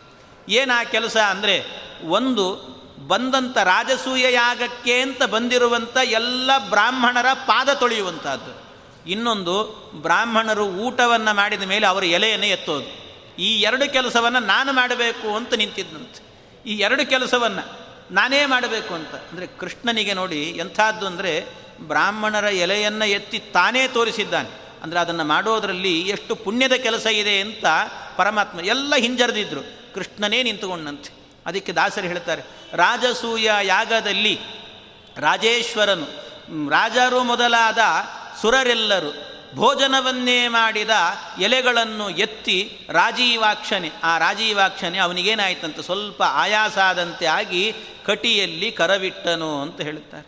ಹಾಗೆ ಕಟಿಯಲ್ಲಿ ಕರ ಇಟ್ಟಿದ್ದಾನೆ ಅಂತ ತನ್ನ ಸೊಂಟದ ಮೇಲೆ ವಿಠಲನಾಗಿ ನಿಂತಿದ್ದಾನಲ್ಲ ಪರಮಾತ್ಮ, ಅವನು ಯಾಕೆ ಸೊಂಟದ ಮೇಲೆ ಕೈ ಇಟ್ಟ ಅಂದರೆ ಎಲ್ಲ ಎಲೆಗಳನ್ನು ಒಂದು ಸರ್ತಿ ಎತ್ತಿದಂತೆ ಎಲ್ಲ ಎತ್ತಿದ ನಂತರ ಒಂದು ಸರ್ತಿ ಬಗ್ಗಿ ಎತ್ತಬೇಕಲ್ಲ ಎಲ್ಲವನ್ನು ಕೂಡ. ಒಂದೊಂದು ಸಾಲ ಕೂತಿರ್ತಾರೆ ಊಟಕ್ಕೆ. ಎಲ್ಲ ಒಂದು ಸರ್ತಿ ಅಲ್ಲಿ ಬಗ್ಗಿದವನು ಅಲ್ಲೆಲ್ಲೋ ಹೇಳ್ಬೇಕು ಮತ್ತೆ. ಒಂದು ಸರ್ತಿ ಅಲ್ಲಿ ಬಗ್ಗಿದವನ ಮೇಲೆ ಎದ್ದಾಗ ಏನಾಗ್ತದೆ? ಸೊಂಟ ಎಲ್ಲ ಹಿಡ್ಕೊಂಡಾಗ ಆಗ್ತದೆ ಒಂದು ಸರ್ತಿ. ಅಬ್ಬಾ ಉಶ್ ಅಂತ ನಿಂತಂತೆ. ಅದೇ ವಿಠಲನಾಗೋದ ಅಂತ ಹೇಳ್ತಾರೆ. ಹಾಗೆ ಕಟಿಯಲ್ಲಿ ಕರವಿಟ್ಟನು ಅಂತ ಹೇಳ್ತಾರೆ. ಹಾಗೆ ಪರಮಾತ್ಮ ಆ ಕೆಲಸದಲ್ಲಿ ನಿಂತಿದ್ದಂತೆ ಎಲ್ಲ ಆ ಕೆಲಸದಲ್ಲಿ ನಿಂತಾಗ ಆಗ ಜರಾಸನ್ ಧರ್ಮರಾಜ ಕೇಳಿದ್ನಂತೆ ಭೀಷ್ಮಾಚಾರ್ಯರನ್ನು ವೇದವ್ಯಾಸ ದೇವರು ಎಲ್ಲ ಇದ್ರಲ್ಲಿ, ಪರಶುರಾಮ ದೇವರು ಎಲ್ಲ ಇದ್ದರು ಎಲ್ಲ ಇರುವಾಗ ಭೀಷ್ಮಾದಿಗಳನ್ನೆಲ್ಲ ಹೋಗಿ ಕೇಳಿದ್ನಂತೆ. ಅಲ್ಲ, ಇಷ್ಟು ದೊಡ್ಡ ಯಾಗವನ್ನು ಮಾಡಿದ್ದೀವಿ. ಈ ಯಾಗವನ್ನೆಲ್ಲ ಮಾಡಿದ ಮೇಲೆ ಇದರಲ್ಲಿ ಮೊದಲಿಗೆ ಅಗ್ರಪೂಜೆ ಅಂತ ಮಾಡಬೇಕು. ಆ ಅಗ್ರಪೂಜೆಯನ್ನು ಯಾರಿಗೆ ಮಾಡಬೇಕು ಅಂತ? ತಥೋ ಅರ್ಘ್ಯಾಹರಣಂ ಪರ್ವ ಶಿಶುಪಾಲ ವದಸ್ತತಃ ಅಂತ ಹೇಳ್ತಾರೆ. ಯಾರಿಗೆ ಮಾಡಬೇಕು ಅಗ್ರಪೂಜೆಯನ್ನು ಅಂತ ಹೇಳಿದಾಗ ಅದಕ್ಕೆ ಭೀಷ್ಮಾದಿಗಳೆಲ್ಲರೂ ಕೂಡ ಒಕ್ಕೂರಲಿಂದ ಹೇಳಿರುವ ಮಾತು, ಕೃಷ್ಣನಿಗೆ ಅರ್ಘ್ಯ, ಅಗ್ರ ಅಗ್ರ ಪೂಜೆಯನ್ನು ಮಾಡಬೇಕು ಅಂತ. ಕೃಷ್ಣನಿಗೆ ಅಗ್ರ ಪೂಜೆಯನ್ನು ಮಾಡಬೇಕು ಅಂತ ಹೇಳಿದ ಕೂಡಲೇ, ಆಗ ಎಲ್ಲರಿಗೂ ಪರಮಾನಂದ, ಆದರೆ ಶಿಶುಪಾಲ ಒಬ್ಬ ಮಾತ್ರ ಏನು ಮಾಡಿದಂತೆ ಇದಕ್ಕೆ ವಿರೋಧ ಮಾಡಿದ. ಯಾಕೆ ಮಾಡ್ತೀರಿ? ಅವನೊಬ್ಬ ದನ ಕಾಯೋ ಹುಡುಗ, ಅವನಿಗೆ ಯಾಕೆ ಮಾಡ್ತಾ ಇದ್ದೀರಿ? ಮಾಡಬಾರದು ಅಂತ ವಾಚಾಮಗೋಚರವಾಗಿ ಬೈದಂತೆ ಅವನ ಕಂಠದಲ್ಲಿ ಎಷ್ಟು ಅಪಶಬ್ದಗಳು ಬಂದಿದ್ದಾವೆ ಅಂದರೆ ಕೃಷ್ಣನನ್ನು ಬೈಯೋದಕ್ಕೆ ಅಂತ ಅನೇಕ ಅಪಶಬ್ದಗಳಿಂದ ಬೈದನಂತೆ. ಕೊನೆಗೆ ಅವನಿಗೆ ಅನ್ನಿಸ್ತಂತೆ ಕೃಷ್ಣನಿಗೆ, ಅಲ್ಲ, ಈ ಶಿಶುಪಾಲನ ಕಂಠದಿಂದ ಎಷ್ಟು ಅಪಶಬ್ದಗಳು ಬರ್ತಿದ್ದಾವಲ್ಲ, ಭಾಳ ಅಪಶಬ್ದಗಳಿದ್ದಾವೆ, ಇನ್ನೂ ಎಷ್ಟು ಅಪಶಬ್ದಗಳು ಒಳಗಿದ್ದಾವೋ ಏನೋ ಅಂತ ನೋಡ್ಕೊಂಡು ಬಾ ಅಂತ ತನ್ನ ಕೈಯಲ್ಲಿದ್ದ ಚಕ್ರವನ್ನು ಕಳಿಸಿಕೊಟ್ನಂತೆ. ಅವನು ಕಳಿಸಿಕೊಟ್ರೆ ಆಯಿತು ಅಂತ ಚಕ್ರ ಹೋಯಿತು. ಅವನ ಕಂಠದ ಒಳಗೆ ಇಣಿಕಿತಂತೆ. ಇಣಿಕಿ ನೋಡಿತು, ಆಮೇಲೆ ಕೃಷ್ಣನ ಕೈಗೆ ಬಂತು, ಬಂದು ಹೇಳಿತಂತೆ, ಚಕ್ರ, ಇಲ್ಲ, ಎಲ್ಲ ಖಾಲಿ ಆಯಿತು ಅಂತ ಹೇಳಿತಂತೆ. ಅಂದರೆ ಅಷ್ಟರಲ್ಲೇನು, ಚಕ್ರ ಕಳಿಸಿದ್ದಾನೆ ಅಂದರೆ ಚಕ್ರದಿಂದ ಅವನ ಶಿರಸ್ಸು ಛೇದನೆ ಆಗಿದೆ ಅಂತ ಅರ್ಥ. ಅಲ್ಲಿ ಖಾಲಿ ಆಯಿತು ಅಂತ, ಅವನು ಸತ್ತ ಅಂತ. ಹೀಗೆ ಶಿಶುಪಾಲ ವಧಸ್ತತಃ, ಶಿಶುಪಾಲ ವಧೆಯನ್ನು ಮಾಡಿದ್ದಾರೆ ಅಂತ. ಇಷ್ಟೆಲ್ಲ ನಡೀತು. ಆಮೇಲೆ ಇದನ್ನೆಲ್ಲ ನೋಡಿದ್ದು ದುರ್ಯೋಧನ. ಇಂಥ ವೈಭವದ ರಾಜಸೂಯ ಯಾಗವನ್ನು ಮಾಡಿದರು. ಈ ರಾಜಸೂಯ ಯಾಗವನ್ನು ಮಾಡಿದ್ದನ್ನೆಲ್ಲ ನೋಡಿದ ನೋಡಿ ಆಶ್ಚರ್ಯ ಆಯಿತು ಅವನಿಗೆ. ಎಂಥ ಸಭಾಭವನ ಅಂದರೆ ಎಲ್ಲೋ ನೀರಿದೆ ಅಂತ ಅಂದ್ಕೊಳ್ಳೋದು ಕೆಳಗೆ ಬಿದ್ದುಬಿಡೋದು ಎಲ್ಲಿ ನೀರಿರೋದಿಲ್ವೋ ಅಲ್ಲಿ ನೀರಿಲ್ಲದ ಜಾಗವನ್ನು ನೀರಿದೆ ಅಂತ ತಿಳ್ಕೊಳ್ಳೋದು, ನೀರಿರುವ ಜಾಗವನ್ನು ಇಲ್ಲ ಅಂತ ತಿಳ್ಕೊಳ್ಳೋದು. ಹೀಗೆಲ್ಲ ಮಾಡಿ ಎಡವಿ ಬೀಳೋದು, ಮಾಡೋದು ಎಲ್ಲ ಮಾಡಿದ್ ಮಾಡಿದ ಅವನು. ಅದನ್ನೆಲ್ಲ ನೋಡಿ ದ್ರೌಪದಿ ದೇವಿಯರು ನಕ್ಕರಂತೆ. ನಕ್ಕಾಗ ಪರಿಹಾಸವನ್ನು ಮಾಡಿದಾಗ ಅವನಿಗೆ ಅದೇ ಹೊಟ್ಟೆ ಉರಿ ಆಯಿತು. ಹೊಟ್ಟೆ ಉರಿ. ಅಷ್ಟೇ ಅಲ್ಲ, ಪಾಂಡವರಿಗೆ ಬಂದಂಥ ಕಪ್ಪ ಕಾಣಿಕೆ ಎಷ್ಟು? ಎಷ್ಟೋ ಬಂದಿತ್ತು ಅವರಿಗೆ. ಅವರ ಎಷ್ಟು ತುಂಬ ಹೋಗಿತ್ತು, ಎಷ್ಟು ಅರಮನೆಗಳೇ ತುಂಬ ಹೋಗಿತ್ತಂತೆ ಅಷ್ಟು ಬಂದಿತ್ತು. ಹಾಗಾಗಿ ಅದನ್ನೆಲ್ಲ ಏನಾದರೂ ಮಾಡಿ ಕೊಳ್ಳೆ ಹೊಡಿಬೇಕು ಇವ್ರನ್ನೇನಾದರೂ ಮಾಡಿ ಕೊಲ್ಲಬೇಕು ಅಂತ ವಿಚಾರ ಮಾಡ್ತಾ ಇದ್ದ. ಆ ಪ್ರಸಂಗದಲ್ಲಿ ಹೇಗೆ ಇವರನ್ನು ಕೊಲ್ಲೋದು ಕೊಲ್ಲಿಕ್ಕಂತೂ ಆಗ್ತಾ ಇಲ್ಲ. ಆದರೆ ಇವರ ಸಂಪತ್ತು ನಮಗೆ ಸಿಗಬೇಕು. ಹಾಗೆ ಮಾಡಿಕೊಳ್ಬೇಕು ಅಂತ ಅವನ ಸೋದರ ಮಾವ ಅವನನ್ನು ಕರೆದು ಅವನ ಜೊತೆಗೆ ಮಂತ್ರಾಲೋಚನೆಯನ್ನು ಮಾಡಿದ. ಮಂತ್ರಾಲೋಚನೆಯನ್ನು ಮಾಡಿ ದ್ಯೂತ ಪರ್ವತ ಪ್ರೋಕ್ತಂ, ಮನುದ್ಯೂತಮತಃ ಪರಂ. ಆಮೇಲೆ ದ್ಯೂತ ಪರ್ವ ಆ ದ್ಯೂತ ಪರ್ವದಲ್ಲಿ ಅಂದರೆ ಉಪಪರ್ವಗಳೆಲ್ಲ, ಅದರಲ್ಲಿ ದ್ಯೂತ ಪರ್ವದಲ್ಲಿ ಆಗುವಾಗ ಶಕುನಿಯನ್ನು ಹೇಳಿ ಕಳಿಸಿ, ಧರ್ಮರಾಜನ ಮೂಲಕವಾಗಿ ಆ, ಇದನ್ನು ನಡೆಸಿ ದ್ಯೂತವನ್ನು ಆಡಬೇಕು ಅಂತ ಹೇಳಿ ಕಳಿಸಿದ್ದಾನೆ. ಆದರೆ ಇದಕ್ಕೆ ಮೊದಲು ನಡೆದಂಥ ಪ್ರಸಂಗ ಒಂದು ಹೇಳುತ್ತಾರೆ ಆಚಾರ್ಯ ವಿಶೇಷವಾಗಿ ಹೇಳಿದ್ದಾರೆ ಅದನ್ನು. ಏನು ಅಂದರೆ, ಇಲ್ಲಿ ಅಗ್ರಪೂಜೆಯನ್ನು ಮಾಡುವಾಗ ಕೃಷ್ಣನಿಗೆ ಶಿಶುಪಾಲ ಸತ್ತ. ಶಿಶುಪಾಲ ಸತ್ತಾಗ ಆ ಪ್ರಸಂಗದಲ್ಲಿ ಧರ್ಮರಾಜ ಕೇಳ್ತಾನೆ ವೇದವ್ಯಾಸ ದೇವರ ಬಳಿಗೆ ಹೋಗಿ ವೇದವ್ಯಾಸ ದೇವರೇ, ನಾನು ಇಷ್ಟು ದೊಡ್ಡ ಹೋಮವನ್ನು ಮಾಡಿದ್ದೇನೆ, ದೊಡ್ಡ ಕಾರ್ಯಕ್ರಮ ಮಾಡಿದ್ದೀನಿ, ಇಂಥ ಕಾರ್ಯಕ್ರಮವನ್ನು ಮಾಡಿದಂಥ ದಿವ್ಯವಾದ ಮಂಟಪದಲ್ಲಿ ಒಂದು ಹೆಣ ಉರುಳಿ ಬಿತ್ತಲ್ಲ, ಏನಿದು ಅಪಶಕುನ ಅಂತ ಕೇಳಿದಂತೆ ಅಗ್ರಪೂಜೆ ಮಾಡ್ತಾ ಇದ್ದ ಕೃಷ್ಣನಿಗೆ, ಆಗ ಅವನು ಮಾತಾಡಿದ ಅಂತ ಕೃಷ್ಣ ಕೊಂದ. ಕೊಂದು ಕೂಡಲೇ ನನ್ನ ಯಾಗ ಮಂಟಪದಲ್ಲಿ ಇವನನ್ನು ಕೊಂದು ಹಾಕಿದ್ರಲ್ಲ ಅಂತ. ಅದು ಬೇರೆ ಅವನು ಹೆಣ್ಣು ಕೊಟ್ಟ ಮಾವ ಬೇರೆ, ಶಿಶುಪಾಲ. ಯಾಕೆಂದ್ರೆ ಅವನಿಗೊಬ್ಬ ದೇವಕಿ ಅಂತ ಒಬ್ಬ ಮಗಳಿರ್ತಾಳೆ. ಆ ಮಗಳು, ಮಗಳನ್ನು ಧರ್ಮರಾಜನಿಗೆ ಕೊಟ್ಟು ವಿವಾಹ ಮಾಡಿರ್ತಾನೆ. ಧರ್ಮರಾಜನಿಗೆ ಕೊಟ್ಟು ವಿವಾಹ, ಅದು ಅದರಲ್ಲೂ ಕೂಡ ದುರುದ್ದೇಶ ಇದೆ. ಏನು ದುರುದ್ದೇಶ ಅಂದರೆ ಇವಳನ್ನು ನಾನು ಧರ್ಮರಾಜನಿಗೆ ಕೊಡೋದ್ರಿಂದಾಗಿ ಈ ಧರ್ಮರಾಜ ನನ್ನ ಪರವಾಗಿರ್ತಾನೆ ಅಂತ ಯೋಚನೆ ಮಾಡಿದ್ನಂತೆ. ಆದರೆ ಅವನ ದೌರ್ಭ, ಅವನ ದೌರ್ಭಾಗ್ಯ ಏನು ಅಂತ ಹೇಳಿದರೆ ಕೊಟ್ಟಂಥ ಮಗಳೇನಿದ್ಲು, ಅವಳು ಕೃಷ್ಣನ ಪಾರ್ಟಿಗೆ ಸೇರಿಬಿಟ್ಟಿದ್ಲು. ಹಾಗಾಗಿ ಇವನ ಕಡೆಗೆ ಬರಲೇ ಇಲ್ಲ. ಅದು ಸಮಸ್ಯೆ ಆಗಿತ್ತು. ಅಂತೂ ಅವನ ಹೆಣ ಬಿತ್ತಲ್ಲ. ಅದಕ್ಕೆ ಏನಿದು ಅಪಶಕುನ ಅಂತ ಕೇಳಿದರೆ ವೇದವ್ಯಾಸ ದೇವರು ಹೇಳ್ತಾರೆ, ಯುಧಿಷ್ಠಿರ, ಇವತ್ತು ಏನು ಒಂದು ತಲೆ ಉರುಳಿ ಬಿದ್ದಿದೆ, ಇದು ಮುಂದೆ ಹದಿನೆಂಟು ದಿನದ ಯುದ್ಧ ನಡೆಯುತ್ತೆ. ಅದರಲ್ಲಿ ಎಷ್ಟೋ ಲಕ್ಷ ಲಕ್ಷ ತಲೆಗಳು ಉರುಳಿ ಬೀಳಲಿಕ್ಕಿದೆ. ಅದರ ಸಾಂಕೇತಿಕವಾಗಿ ಇವತ್ತೊಂದು ತಲೆ ಉರುಳಿ ಬಿದ್ದಿದೆ ಅಂತಂದಂತೆ ಇದು ಸಾಂಕೇತಿಕವಾಗಿ ಬಿದ್ದಿರೋದು. ಕೃಷ್ಣ ಇದನ್ನು ಸೂಚನೆ ಮಾಡಿದ್ದಾನೆ ಅಂತ ವೇದವ್ಯಾಸ ದೇವರು ಹೇಳಿದ್ರಂತೆ. ಅದನ್ನು ಹೇಳಿದ ಕೂಡಲೇ ಇಷ್ಟು ದೊಡ್ಡ ಯುದ್ಧ ನಡೆಯುತ್ತಾ ಅಂತ ಗಾಬರಿ ಆದ ಧರ್ಮರಾಜ. ಗಾಬರಿ ಆಗಿ ಅವನೇನು ಮಾಡಿದಂತೆ ಹಾಗಾದ್ರೆ ಯುದ್ಧ ನಡೆಯೋದು ಯಾವಾಗ? ಎದರಲ್ಲಿ ಇದ್ದಂಥ ವ್ಯಕ್ತಿ ಏನಾದರೂ ಹೇಳಿದರೆ ನನಗಾಗಲ್ಲ, ಬರಲ್ಲ ನನ್ನ ನನ್ನಿಷ್ಟ, ಹೀಗೆಲ್ಲ ಗಲಾಟೆ ಮಾಡಿದರೆ. ಎದರಲ್ಲಿ ಹೇಳಿದ ವ್ಯಕ್ತಿಯನ್ನು ಅವನೇನು ಹೇಳ್ತಾನೆ ಅದಕ್ಕೆ ಒಪ್ಪಿಕೊಂಡ್ರೆ ಯಾವ ಸಮಸ್ಯೆನೂ ಇಲ್ಲ. ಹಾಗಾಗಿ ಯಾರನ್ನೂ ಕೂಡ ವಿರೋಧ ಕಟ್ಟಿಕೊಳ್ಳಬಾರದು ಅಂತ ಯೋಚನೆ ಮಾಡಿದ್ದಂತೆ ಯಾರನ್ನೂ ವಿರೋಧ ಮಾಡಿಕೊಳ್ಳಬಾರದು ಅಂತ ಯೋಚನೆ ಮಾಡಿ ಯುಧಿಷ್ಠಿರ ಏನು ಮಾಡಿದ? ಯಾರು ಏನು ಹೇಳಿದರೂ ಕೂಡ ಒಲ್ಲೆ ಅಂತ ಹೇಳ್ತಿರ್ಲಿಲ್ಲ, ಇಲ್ಲ ಅಂತ ಹೇಳ್ತಿರ್ಲಿಲ್ಲ. ಎಲ್ಲಕ್ಕೂ ಒಪ್ಪಿಕೊಳ್ತಿದ್ದ ಅದಕ್ಕೆ ಕೃಷ್ಣನಿಗೂ ಇದೇ ಬೇಕಿತ್ತು. ಇದಕ್ಕೋಸ್ಕರ ಏನು ಮಾಡಿದ ಪರಮಾತ್ಮ? ಆ ಕಡೆಯಿಂದ ದುರ್ಯೋಧನ ಮತ್ತು ಶಕುನಿಗಳಿಗೆ ಪ್ರೇರಣೆ ಮಾಡಿದ. ಪ್ರೇರಣೆ ಮಾಡಿ ಏನು ಮಾಡಿದ? ಮುಂದೆ ಯುದ್ಧ ನಡೀಬೇಕು ಅನ್ನೋದು ಪರಮಾತ್ಮನ ಸಂಕಲ್ಪ. ಅದಕ್ಕೇನು ಮಾಡಿ ಕಳಿಸಿದ ಅಂದರೆ, ಶಕುನಿ ಮತ್ತು ಇವರಿಬ್ಬರು ಕೂಡ ಯೋಚನೆ ಮಾಡಿ, ಶಕುನಿಯ ಮೂಲಕ ಹೇಳಿ ಕಳಿಸಿದ, ಹೀಗೆ ನಾವು ಪಗಡೆ ಆಟವನ್ನು ದ್ಯೂತವನ್ನು ಆಡೋಣ ಬಾ ಅಂತ ಹೇಳಿ ಕಳಿಸಿದಂತೆ ಧರ್ಮರಾಜನಿಗೆ ಹೇಳಿ ಕಳಿಸಿದ. ದ್ಯೂತದ ಆಟಕ್ಕೆ ಬಾ ನೀನು ಅಂತ ಹೇಳಿದಾಗ ಧರ್ಮರಾಜ ಪ್ರತಿಜ್ಞೆ ಮಾಡಿ ಆಗಿತ್ತು. ಏನಂತ ಪ್ರತಿಜ್ಞೆ ಮಾಡಿದ್ದ? ನಾನು ಇಲ್ಲ ಅಂತ ಹೇಳಿದರೆ ಅಲ್ಲ ಯುದ್ಧ ನಡೆಯೋದು. ಯಾರು ಏನು ಹೇಳಿದರೂ ಕೂಡ ಆಗಲ್ಲ ಅಂತ ಹೇಳೋದಿಲ್ಲ ಅಂತ ಮೊದಲೇ ಹೇಳಿಬಿಟ್ಟಿದ್ದ ಅವನು ಆಗಲ್ಲ ಅಂತ ಹೇಳೋಲ್ಲ ಅಂತ ಹೇಳಿದ್ರಿಂದಾಗಿ ಈಗ ದ್ಯೂತ ಆಡಲಿಕ್ಕೆ ಬಾ ಅಂತ ಕರೆದ್ರೆ ಬರಲ್ಲ ಅಂದರೆ ಎಲ್ಲಿ ಅವ್ರಿಗೆ ಸಿಟ್ಟು ಬರ್ತದೋ, ಯುದ್ಧ ನಡೆಯುತ್ತೋ ಅಂತ ಹೆದರಿಕೆಗೆ ಆಯಿತು ಅಂತ ಒಪ್ಕೊಂಡ್ಬಿಟ್ಟಂತೆ ಆಯಿತು. ಇದು ಕೃಷ್ಣ ಮಾಡಿದಂತಹ ಒಂದೊಂದು, ಅಂದರೆ ಪರಮಾತ್ಮನ ಲೀಲೆಗಳಿವೆಲ್ಲವೂ ಕೂಡ, ಭಗವಂತನ ಲೀಲೆ. ಅವನ ಬಾಯಿಂದಲೇ ದ್ಯೂತವನ್ನು ಆಡಬೇಕು ಅಂತ ಧರ್ಮಿಷ್ಠ, ಮಹಾಧರ್ಮಿಷ್ಠ, ಅವನೇ ದ್ಯೂತ ಆಡಲಿಕ್ಕೆ ಒಪ್ಪಿಕೊಳ್ಳಬೇಕು. ಆ ರೀತಿಯಲ್ಲಿ ಕೃಷ್ಣ ಪರಮಾತ್ಮ ಅವನಿಗೆ ಪ್ರೇರಣೆಯನ್ನು ಮಾಡಿದ. ಹೀಗೆ ದ್ಯೂತ ಪರ್ವ ತತಃ ಪ್ರೋಕ್ತಂ, ಅನುದ್ಯೂತ ಮತಃಪರಂ ಆಮೇಲೆ ಅಲ್ಲಿಗೇನಾಯಿತು ಅಂತೆ, ಅವರೆಲ್ಲರೂ ಕೂಡ ಸೇರಿ ದ್ಯೂತವನ್ನು ಆಡಲಿಕ್ಕೆ ಅಂತ ಹೋದರು. ಆ ದ್ಯೂತವನ್ನು ಆಡಲಿಕ್ಕೆ ಅಂತ ಹೋದಾಗ, ಆ ಪ್ರಸಂಗದಲ್ಲಾಗುವಾಗ ದೊಡ್ಡ ಅನರ್ಥವೇ ನಡೆದೋಯ್ತು. ದ್ಯೂತವನ್ನು ಆಡಿದರು. ಆ ದ್ಯೂತದಲ್ಲಿ ಸೋಲೋದು, ಮಾಡೋದು, ಅದರಲ್ಲಿ ಪಣಕ್ಕಿಡೋದು, ಎಲ್ಲ ಪ್ರಸಂಗಗಳು ಇದು. ಅದರಲ್ಲೆಲ್ಲ ಒದ್ದಾಡಿಕೊಂಡು ಕೊನೆಯಲ್ಲಿ ಇವರೆಲ್ಲರೂ ಕೂಡ ಏನು ಮಾಡ್ತಾರೆ? ಇನ್ನು ನಾವಿಲ್ಲಿ ಇರಲಿಕ್ಕಾಗಲ್ಲ. ಕೊನೆಗೆ ಹೊರಡೋದು. ಅದರಲ್ಲಿ ದ್ರೌಪದಿ ದೇವಿಯ ಆ ಸಮಸ್ಯೆ, ಅವಳನ್ನು ಎಳ್ಕೊಂಡು ಬರೋದು, ಎಲ್ಲರೂ ಕೂಡ ಅವಳನ್ನು ಅಪಹಾಸ ಮಾಡುವಂಥದ್ದು ದ್ರೌಪದಿ ದೇವಿಯ ವಸ್ತ್ರಾಪಹರಣವನ್ನು. ವಸ್ತ್ರಾಪಹರಣ ನಡೀಲಿಲ್ಲ. ಅಂತೂ ವಸ್ತ್ರಾಪಹರಣದ ಪ್ರಯತ್ನವನ್ನು ಮಾಡಿದರು. ಅಂಥ ಒಂದು ದೊಡ್ಡ ಮಹಾಭಾರತದಲ್ಲೇನೆ ಎಲ್ಲದಕ್ಕೂ ಕೂಡ ಭಾರೀ ದೊಡ್ಡ ಒಂದು ಅನರ್ಥ ನಡೆದದ್ದು ಅಂದರೆ ದ್ರೌಪದಿ ದೇವಿಯ ಆ ಒಂದು ಪ್ರಸಂಗ, ವಸ್ತ್ರಾಪಹರಣದ ಪ್ರಸಂಗ. ಅಂಥದ್ದೊಂದು ನಡೆಯಿತು ಆ ಪ್ರಸಂಗವನ್ನೆಲ್ಲ, ಒಂದು ಸೂಕ್ಷ್ಮವಾದಂಥ ಅಂಶಗಳನ್ನು ಮಾತ್ರ ಹೇಳ್ತೇನಲ್ಲಿ ಆ ಪ್ರಸಂಗದಲ್ಲಿ ಏನು ನಡೆಯಿತು ಅಂತ ಹೇಳಿದರೆ ದ್ರೌಪದಿ ದೇವಿಯನ್ನು ಕೂಡ ಪಣಕ್ಕಿಟ್ಟರು ಅವಳನ್ನು ಎಳ್ಕೊಂಡು ಬಂದು ವಸ್ತ್ರಾಪಹರಣ ಮಾಡಿದ್ರಂತೆ. ವಸ್ತ್ರಾಪಹರಣವನ್ನು ಮಾಡುವಾಗ ಆಗ ಅವಳು ಕೃಷ್ಣನ ನಾಮಸ್ಮರಣೆ ಮಾಡಿದ್ಲು. ಕೃಷ್ಣ ಕೃಷ್ಣ ಅಂತ. ಕೃಷ್ಣ ಬಂದ, ಬಂದು ಅವಳಿಗೆ ಅಕ್ಷಯ ವಸ್ತ್ರವನ್ನು ಕೊಟ್ಟ ಅಂತ ಒಂದು ಪ್ರಸಂಗ ಇದೆ. ಆದರೆ ವಾದರಾಜಸ್ವಾಮಿಗಳು ವ್ಯಾಖ್ಯಾನವನ್ನು ಮಾಡುತ್ತಾ ಹೇಳ್ತಾರೆ, ಇಲ್ಲಿ ನಿಜವಾಗಲೂ ಕೂಡ ದ್ರೌಪದಿ ದೇವಿಯ ಮಾನ ಸಂರಕ್ಷಣೆಗೋಸ್ಕರ ಬಂದ ಅಲ್ಲ ಕೃಷ್ಣ ಯಾಕೆ ಬಂದದ್ದು ಅಂದರೆ ದ್ರೌಪದಿ ದೇವಿ ಕರೆದ್ಲು ಅಂತ ಬಂದದ್ದಲ್ಲ. ಮತ್ತು ಯಾಕೆ ಬಂದದ್ದು ಅಂದರೆ ಭೀಮನಿಗೋಸ್ಕರ ಬಂದದ್ದಂತೆ. ಭೀಮನಿಗೋಸ್ಕರ ಬಂದದ್ದು. ಯಾಕೆ ಭೀಮಸೇನ ದೇವರು ಅಲ್ಲೇ ಇದ್ದರು ಅಲ್ಲೇ ಇದ್ದರೂ ಕೂಡ ತನ್ನ ಹೆಂಡತಿಗೆ ಅವಮಾನ ಆಗ್ತಾ ಇದೆ ಅಂದರೂ ಕೂಡ ಏನೂ ಮಾತಾಡಲಿಲ್ಲ. ಮಾತಾಡಲಿಲ್ಲ ಅಲ್ಲ, ಮಾತಾಡಿದರು. ಆದರೂ ಸುಮ್ಮನೆ ಇದ್ದರು ಕೈ ಕಟ್ಟಿಕೊಂಡು ಸುಮ್ಮನೆ ಇದ್ರಂತೆ. ಯಾಕೆ ಬೇರೆ ಯಾರಾದರೂ ಸುಮ್ಮನೆ ಇರ್ತಾರೆ ಹೇಳಿ.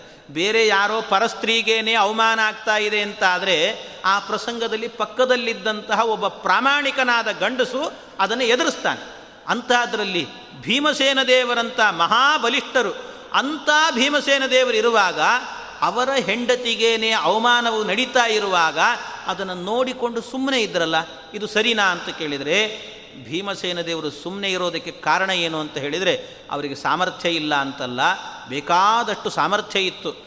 ಒಂದು ಕ್ಷಣದಲ್ಲೇನೆ ಅಲ್ಲಿದ್ದವರನ್ನೆಲ್ಲರನ್ನೂ ಕೂಡ ತಮ್ಮ ಬಾಹುಬಲದಿಂದ, ಮುಷ್ಟಿಯಿಂದ ಹಿಡಿದು ಗುದ್ದಿದರೆ ಎಲ್ಲ ಪುಡಿ ಪುಡಿಯಾಗಿ ಹೋಗ್ತಿದ್ರು. ಆದರೂ ಕೂಡ ಏನೂ ಮಾಡಲಿಲ್ಲ ಭೀಮಸೇನ ದೇವರು. ಯಾಕೆ? ಕೃಷ್ಣನ ಸಂಕಲ್ಪ, ಭಗವಂತನ ಸಂಕಲ್ಪ. ಇವತ್ತೇನಾದರೂ ದುರ್ಯೋಧನಾದಿಗಳನ್ನು ನಾನು ಕೊಂದೆ ಅಂದರೆ ಭಗವಂತನ ಸಂಕಲ್ಪ ಏನಿದೆ? ಪರಮಾತ್ಮನ ಸಂಕಲ್ಪ ಹದಿನೆಂಟು ದಿನದ ಯುದ್ಧ ನಡೀಬೇಕು. ಆ ಯುದ್ಧದಲ್ಲಿ ಅಷ್ಟು ದೊಡ್ಡ ಅಕ್ಷೌಹಿಣಿ ಸೇನೆ ಸೇರಬೇಕು. ಅದರಲ್ಲಿ ಅನೇಕ ರಾಕ್ಷಸರ ಸಂಹಾರ ನಡೀಬೇಕು. ಇದೆಲ್ಲ ನಡೀಬೇಕು ಅನ್ನುವಂಥದ್ದು ಭಗವಂತನ ಸಂಕಲ್ಪ. ಒಂದು ವೇಳೆ ನಾನೇನಾದರೂ ಇವತ್ತೇ ದುರ್ಯೋಧನನನ್ನು ಕೊಂದೆ ಅಂದರೆ ಈ ಯುದ್ಧವೇ ನಡೆಯಲ್ಲ. ಅದರಿಂದ ಪರಮಾತ್ಮನ ಸಂಕಲ್ಪಕ್ಕೆ ವಿರುದ್ಧವಾಗಿ ನಡ್ಕೊಂಡಂತೆ ಆಗತ್ತೆ. ಅದಕ್ಕೆ ವಿರೋಧ ಬರಬಾರದು. ಅದಕ್ಕೋಸ್ಕರವಾಗಿ ನನ್ನ ಹೆಂಡತಿಗೆ ಅವಮಾನ ಆದರೂ ಪರವಾಗಿಲ್ಲ. ನನಗೆ ಭಗವಂತನ ಸಂಕಲ್ಪ ಮುಖ್ಯ ಅಂತ, ಪರಮಾತ್ಮನ ಸಂಕಲ್ಪ ಮೊದಲು, ಆಮೇಲೆ ನನ್ನ ಹೆಂಡತಿ ಅಂತ ಭೀಮಸೇನ್ ದೇವರು ಅವರು ವಿಚಾರವನ್ನು ಮಾಡಿದರಂತೆ. ಇಷ್ಟು ವಿಚಾರ ಮಾಡಿದಾಗ ಆಗ ಕೃಷ್ಣ ನೋಡಿದ ಇದನ್ನು. ಕೃಷ್ಣ ನೋಡಿ ಯೋಚನೆ ಮಾಡಿದಂತೆ ಯಲಾ ಭೀಮ ನನಗೋಸ್ಕರವಾಗಿ ನಿನ್ನ ಹೆಂಡತಿಗೆ ಅವಮಾನ ಆಗ್ತಾ ಇದ್ದರೂ ಕೂಡ ಸುಮ್ಮನೆ ಇದೆಯಲ್ಲೋ ಇನ್ನು ನಾನು ಸುಮ್ಮನೆ ಇರೋದಿಲ್ಲ. ನಾನು ಬರ್ತೇನೆ ಅದರ ರಕ್ಷಣೆಗೆ. ಈಗಲೂ ನಾನು ಸುಮ್ಮನೆ ಕೂತ್ರೆ ಅರ್ಥ ಇಲ್ಲ ಅದಕ್ಕೆ. ನನಗೋಸ್ಕರ ನೀನು ಬಂದಿದ್ದೀಯ ಅಂದರೆ ನಿನಗೋಸ್ಕರ ನಾನು ಬರ್ತೇನೆ ಅಂತ ಕೃಷ್ಣ ಪರಮಾತ್ಮ ಭೀಮನಿಗೋಸ್ಕರವಾಗಿ ಬಂದು ಆ ದ್ರೌಪದೀ ದೇವಿಯ ಮಾನ ಸಂರಕ್ಷಣೆಯನ್ನು ಮಾಡಿದ್ದಾನೆ, ಅಕ್ಷಯ ವಸ್ತ್ರವನ್ನು ಕೊಟ್ಟಿದ್ದಾನೆ ಅಂತ ವಾದಿರಾಜಸ್ವಾಮಿಗಳು ಇದಕ್ಕೆ ವಿಶೇಷವಾದಂಥ ಬೆಳಕನ್ನು ಚೆಲ್ಲಿ ವ್ಯಾಖ್ಯಾನವನ್ನು ಮಾಡಿದ್ದಾರೆ. ಇಂತಹ ಪ್ರಸಂಗಗಳೆಲ್ಲವೂ ಕೂಡ ಆ ಪರ್ವದಲ್ಲಿ ಬಂದಿದೆ. ಆಗ ಕೊನೆಯಲ್ಲಿ ಇವರೆಲ್ಲರೂ ಕೂಡ ಸೇರಿ ಕಾಡಿಗೆ ಹೋಗಬೇಕು ಅಂತ ಹೇಳಿದಾಗ, ಕಾಡಿಗೆ ಹೋಗೋದು ಅಂತ ನಿಶ್ಚಯ ಆಯಿತು. ಕಾಡಿಗೆ ಹೋದಾಗ ಇವರಿಗೆ ವನವಾಸ ಆ ವನವಾಸದಲ್ಲಿ ಆಗಬೇಕಾದ್ರೆ ಅನೇಕ ಪ್ರಸಂಗಗಳನ್ನು ಹೇಳಿದ್ದ ಆ ಅರಣ್ಯ ಪರ್ವದಲ್ಲಿ, ಅಂದರೆ ವನಪರ್ವ, ಆ ಪರ್ವದಲ್ಲಿ ಇವರು ಇಷ್ಟು ದಿವಸವೂ ಕೂಡ ಹದಿಮೂರು ವರ್ಷ ಅವರು ಅಲ್ಲಿರಬೇಕು ಕಾಡಲ್ಲಿರಬೇಕು. ಒಂದು ವರ್ಷ ಆಗಬೇಕಾದ್ರೆ ಅಜ್ಞಾತವಾಸದಲ್ಲಿರಬೇಕು ಅಂತ ಅವರಿಗೆ ಹೇಳಿದರು. ಆ ಕಾಡಲ್ಲಿ ಇರುವಾಗ ಅನೇಕ ಪ್ರಸಂಗಗಳೆಲ್ಲ ನಡೆಯುತ್ತೆ. ಅದು ವನಪರ್ವದಲ್ಲಿ ಬರುವಂಥ ಪ್ರಸಂಗ. ಆ ವನಪರ್ವದಲ್ಲಾಗಬೇಕಾದರೆ ಅನೇಕ ಪ್ರಸಂಗ ಹೇಳಿದ್ದಾರೆ. ಏನು ಅಂದರೆ, ಅಲ್ಲಿ ದ್ರೌಪದಿ ದೇವಿಯರು, ಆ ಭೀಮಸೇನ್ ದೇವರು ಹೋಗುವಾಗಲೇ ಅನೇಕ ರಾಕ್ಷಸರ ಸಂಹಾರ ಮಾಡ್ತಾ ಹೋಗೋದು, ನಡೆಯೋದು ಎಲ್ಲ ನಡೆಯುತ್ತೆ ವನಪರ್ವದಲ್ಲಿ. ಆ ವನಪರ್ವದಲ್ಲೇನೆ ಒಂದು ಪ್ರಸಂಗದಲ್ಲಿ ದ್ರೌಪದಿ ದೇವಿಯರು ಮತ್ತು ರುಕ್ಮಿಣೀ ದೇವಿ ಸತ್ಯಭಾಮಾದೇವಿ ಇವರಿಬ್ಬರದ್ದು ಕೂಡ ಒಂದು ಸಂವಾದವೂ ಕೂಡ ನಡೆಯುತ್ತೆ. ಸಂವಾದದ ಪ್ರಸಂಗವೂ ಕೂಡ ಬಂದಿದೆ ಅದರಲ್ಲೇನು. ಏನು ಆ ಸಂವಾದದ ಪ್ರಸಂಗ? ತಿಳಿಯಾಗಿ ಹೇಳೋದಾದರೆ ಸತ್ಯಭಾಮೆ ಬಂದು ಕೇಳ್ತಾಳಂತೆ, ದ್ರೌಪದಿ ದೇವಿಯನ್ನು. ಅಂದರೆ ಸತ್ಯಭಾಮೆ ಗೊತ್ತಿಲ್ಲ ಅಂತಲ್ಲ, ಅವಳ ಮೂಲಕ ಲೋಕಕ್ಕೆ ಹೇಳಿಸಬೇಕು ಅಂತ. ಅಲ್ಲ, ನನಗೆ ಕೃಷ್ಣ ಒಬ್ಬನೇ ಗಂಡ, ನಾನು ಏನು ಮಾಡಿದರೂ ಕೂಡ ಅವನನ್ನು ಕೈಲಿ ಹಿಡ್ಕೊಳ್ಳಿಕ್ಕಾಗ್ತಾ ಇಲ್ಲ. ನಿನಗೆ ಐದು ಜನ ಗಂಡಂದ್ರಿದ್ದಾರೆ, ನೀನು ಮಾತ್ರ ಎಲ್ಲರೂ ಕೂಡ ನಿನ್ನ ಮಾತನ್ನು ಕೇಳುವಂತೆ ಮಾಡ್ಕೊಂಡಿದ್ದೀಯಲ್ಲ, ಏನಾದರೂ ಗುಟ್ಟು ಅಂತ ಕೇಳಿದ್ನಂತೆ. ಏನಾದರೂ ಮಾಟ ಮಂತ್ರ ಮಾಡಿದ್ದೀಯಾ, ಏನು? ಏನು ಗುಟ್ಟು ಅಂತ ಕೇಳಿದ್ನಂತೆ. ಏನು ಗುಟ್ಟು ಅಂತ ಕೇಳಿದರೆ ದ್ರೌಪದಿ ದೇವಿ ವಿಸ್ತಾರವಾದಂಥ ಕಥೆ ಅದು, ಬಹಳ ಚೆನ್ನಾಗಿದೆ. ಅಂತೂ ದ್ರೌಪದಿ ದೇವಿ ಹೇಳುವಂಥ ಮಾತು ಏನು ಅಂದರೆ, ನಾನೇನೂ ಮಾಡಿಲ್ಲ, ಅವರು ಸಮಯಕ್ಕೆ ಬಂದಾಗ ಅವರಿಗೆ ಊಟಕ್ಕೆ ಹಾಕ್ತೇನೆ. ಸಮಯಕ್ಕೆ ಸರಿಯಾಗಿ ತಾಯಿಯಂತೆ ನೋಡಿಕೊಳ್ಳುತ್ತೇನೆ.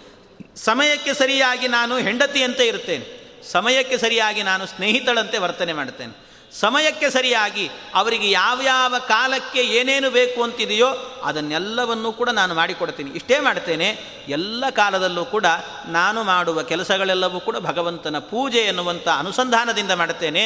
ಆದ್ದರಿಂದ ನನ್ನ ಗಂಡಂದಿರೆಲ್ಲರೂ ಕೂಡ ನನ್ನ ಮಾತನ್ನು ಕೇಳೋದಲ್ಲ, ನನ್ನ ದೇವರ ಪೂಜೆಯನ್ನು ನೋಡಿ ಕೊಂಡಾಡ್ತಾ ಇದ್ದಾರಷ್ಟೇ ಅಂತ ಹೇಳಿದ್ದಂತೆ ಇಷ್ಟು ಸಾರಾಂಶ ಅದು. ಈ ವಿಷಯವನ್ನು ಬಹಳ ವಿಸ್ತಾರವಾಗಿ ಹೇಳುವಂಥ ಒಂದು ಪ್ರಸಂಗ ಇದೆ, ಅವರಿಬ್ಬರ ಸಂವಾದದಲ್ಲಿ. ಹಾಗೆ ಒಂದು ಸಂವಾದ ಎನ್ನುವಂಥದ್ದು ಕೂಡ ಬರುತ್ತೆ. ಆಮೇಲೆ ಅವರ ವನವಾಸದಲ್ಲಿ ಈ ಭೀಮಸೇನ್ ದೇವರು ಸೌಗಂಧಿಕಾ ಪುಷ್ಪವನ್ನು ತರುವಂತಹದ್ದು, ಅಲ್ಲಿ ಹೋಗಿ ಮೊದಲು ಬೇರೆ ಬೇರೆ ದೈತ್ಯರನ್ನು ಸಂಹಾರ ಮಾಡುವಂತಹದ್ದು, ಒಬ್ಬೊಬ್ಬ ದೈತ್ಯರನ್ನು, ಮಣಿಮಂತ ಮೊದಲಾದಂಥ ದೈತ್ಯರ ಸಂಹಾರ ಎನ್ನುವಂಥದ್ದು ನಡೆಯೋದು, ಅದೆಲ್ಲ ಪ್ರಸಂಗಗಳು ಕೂಡ ಅಲ್ಲೇ ಬರುತ್ತೆ.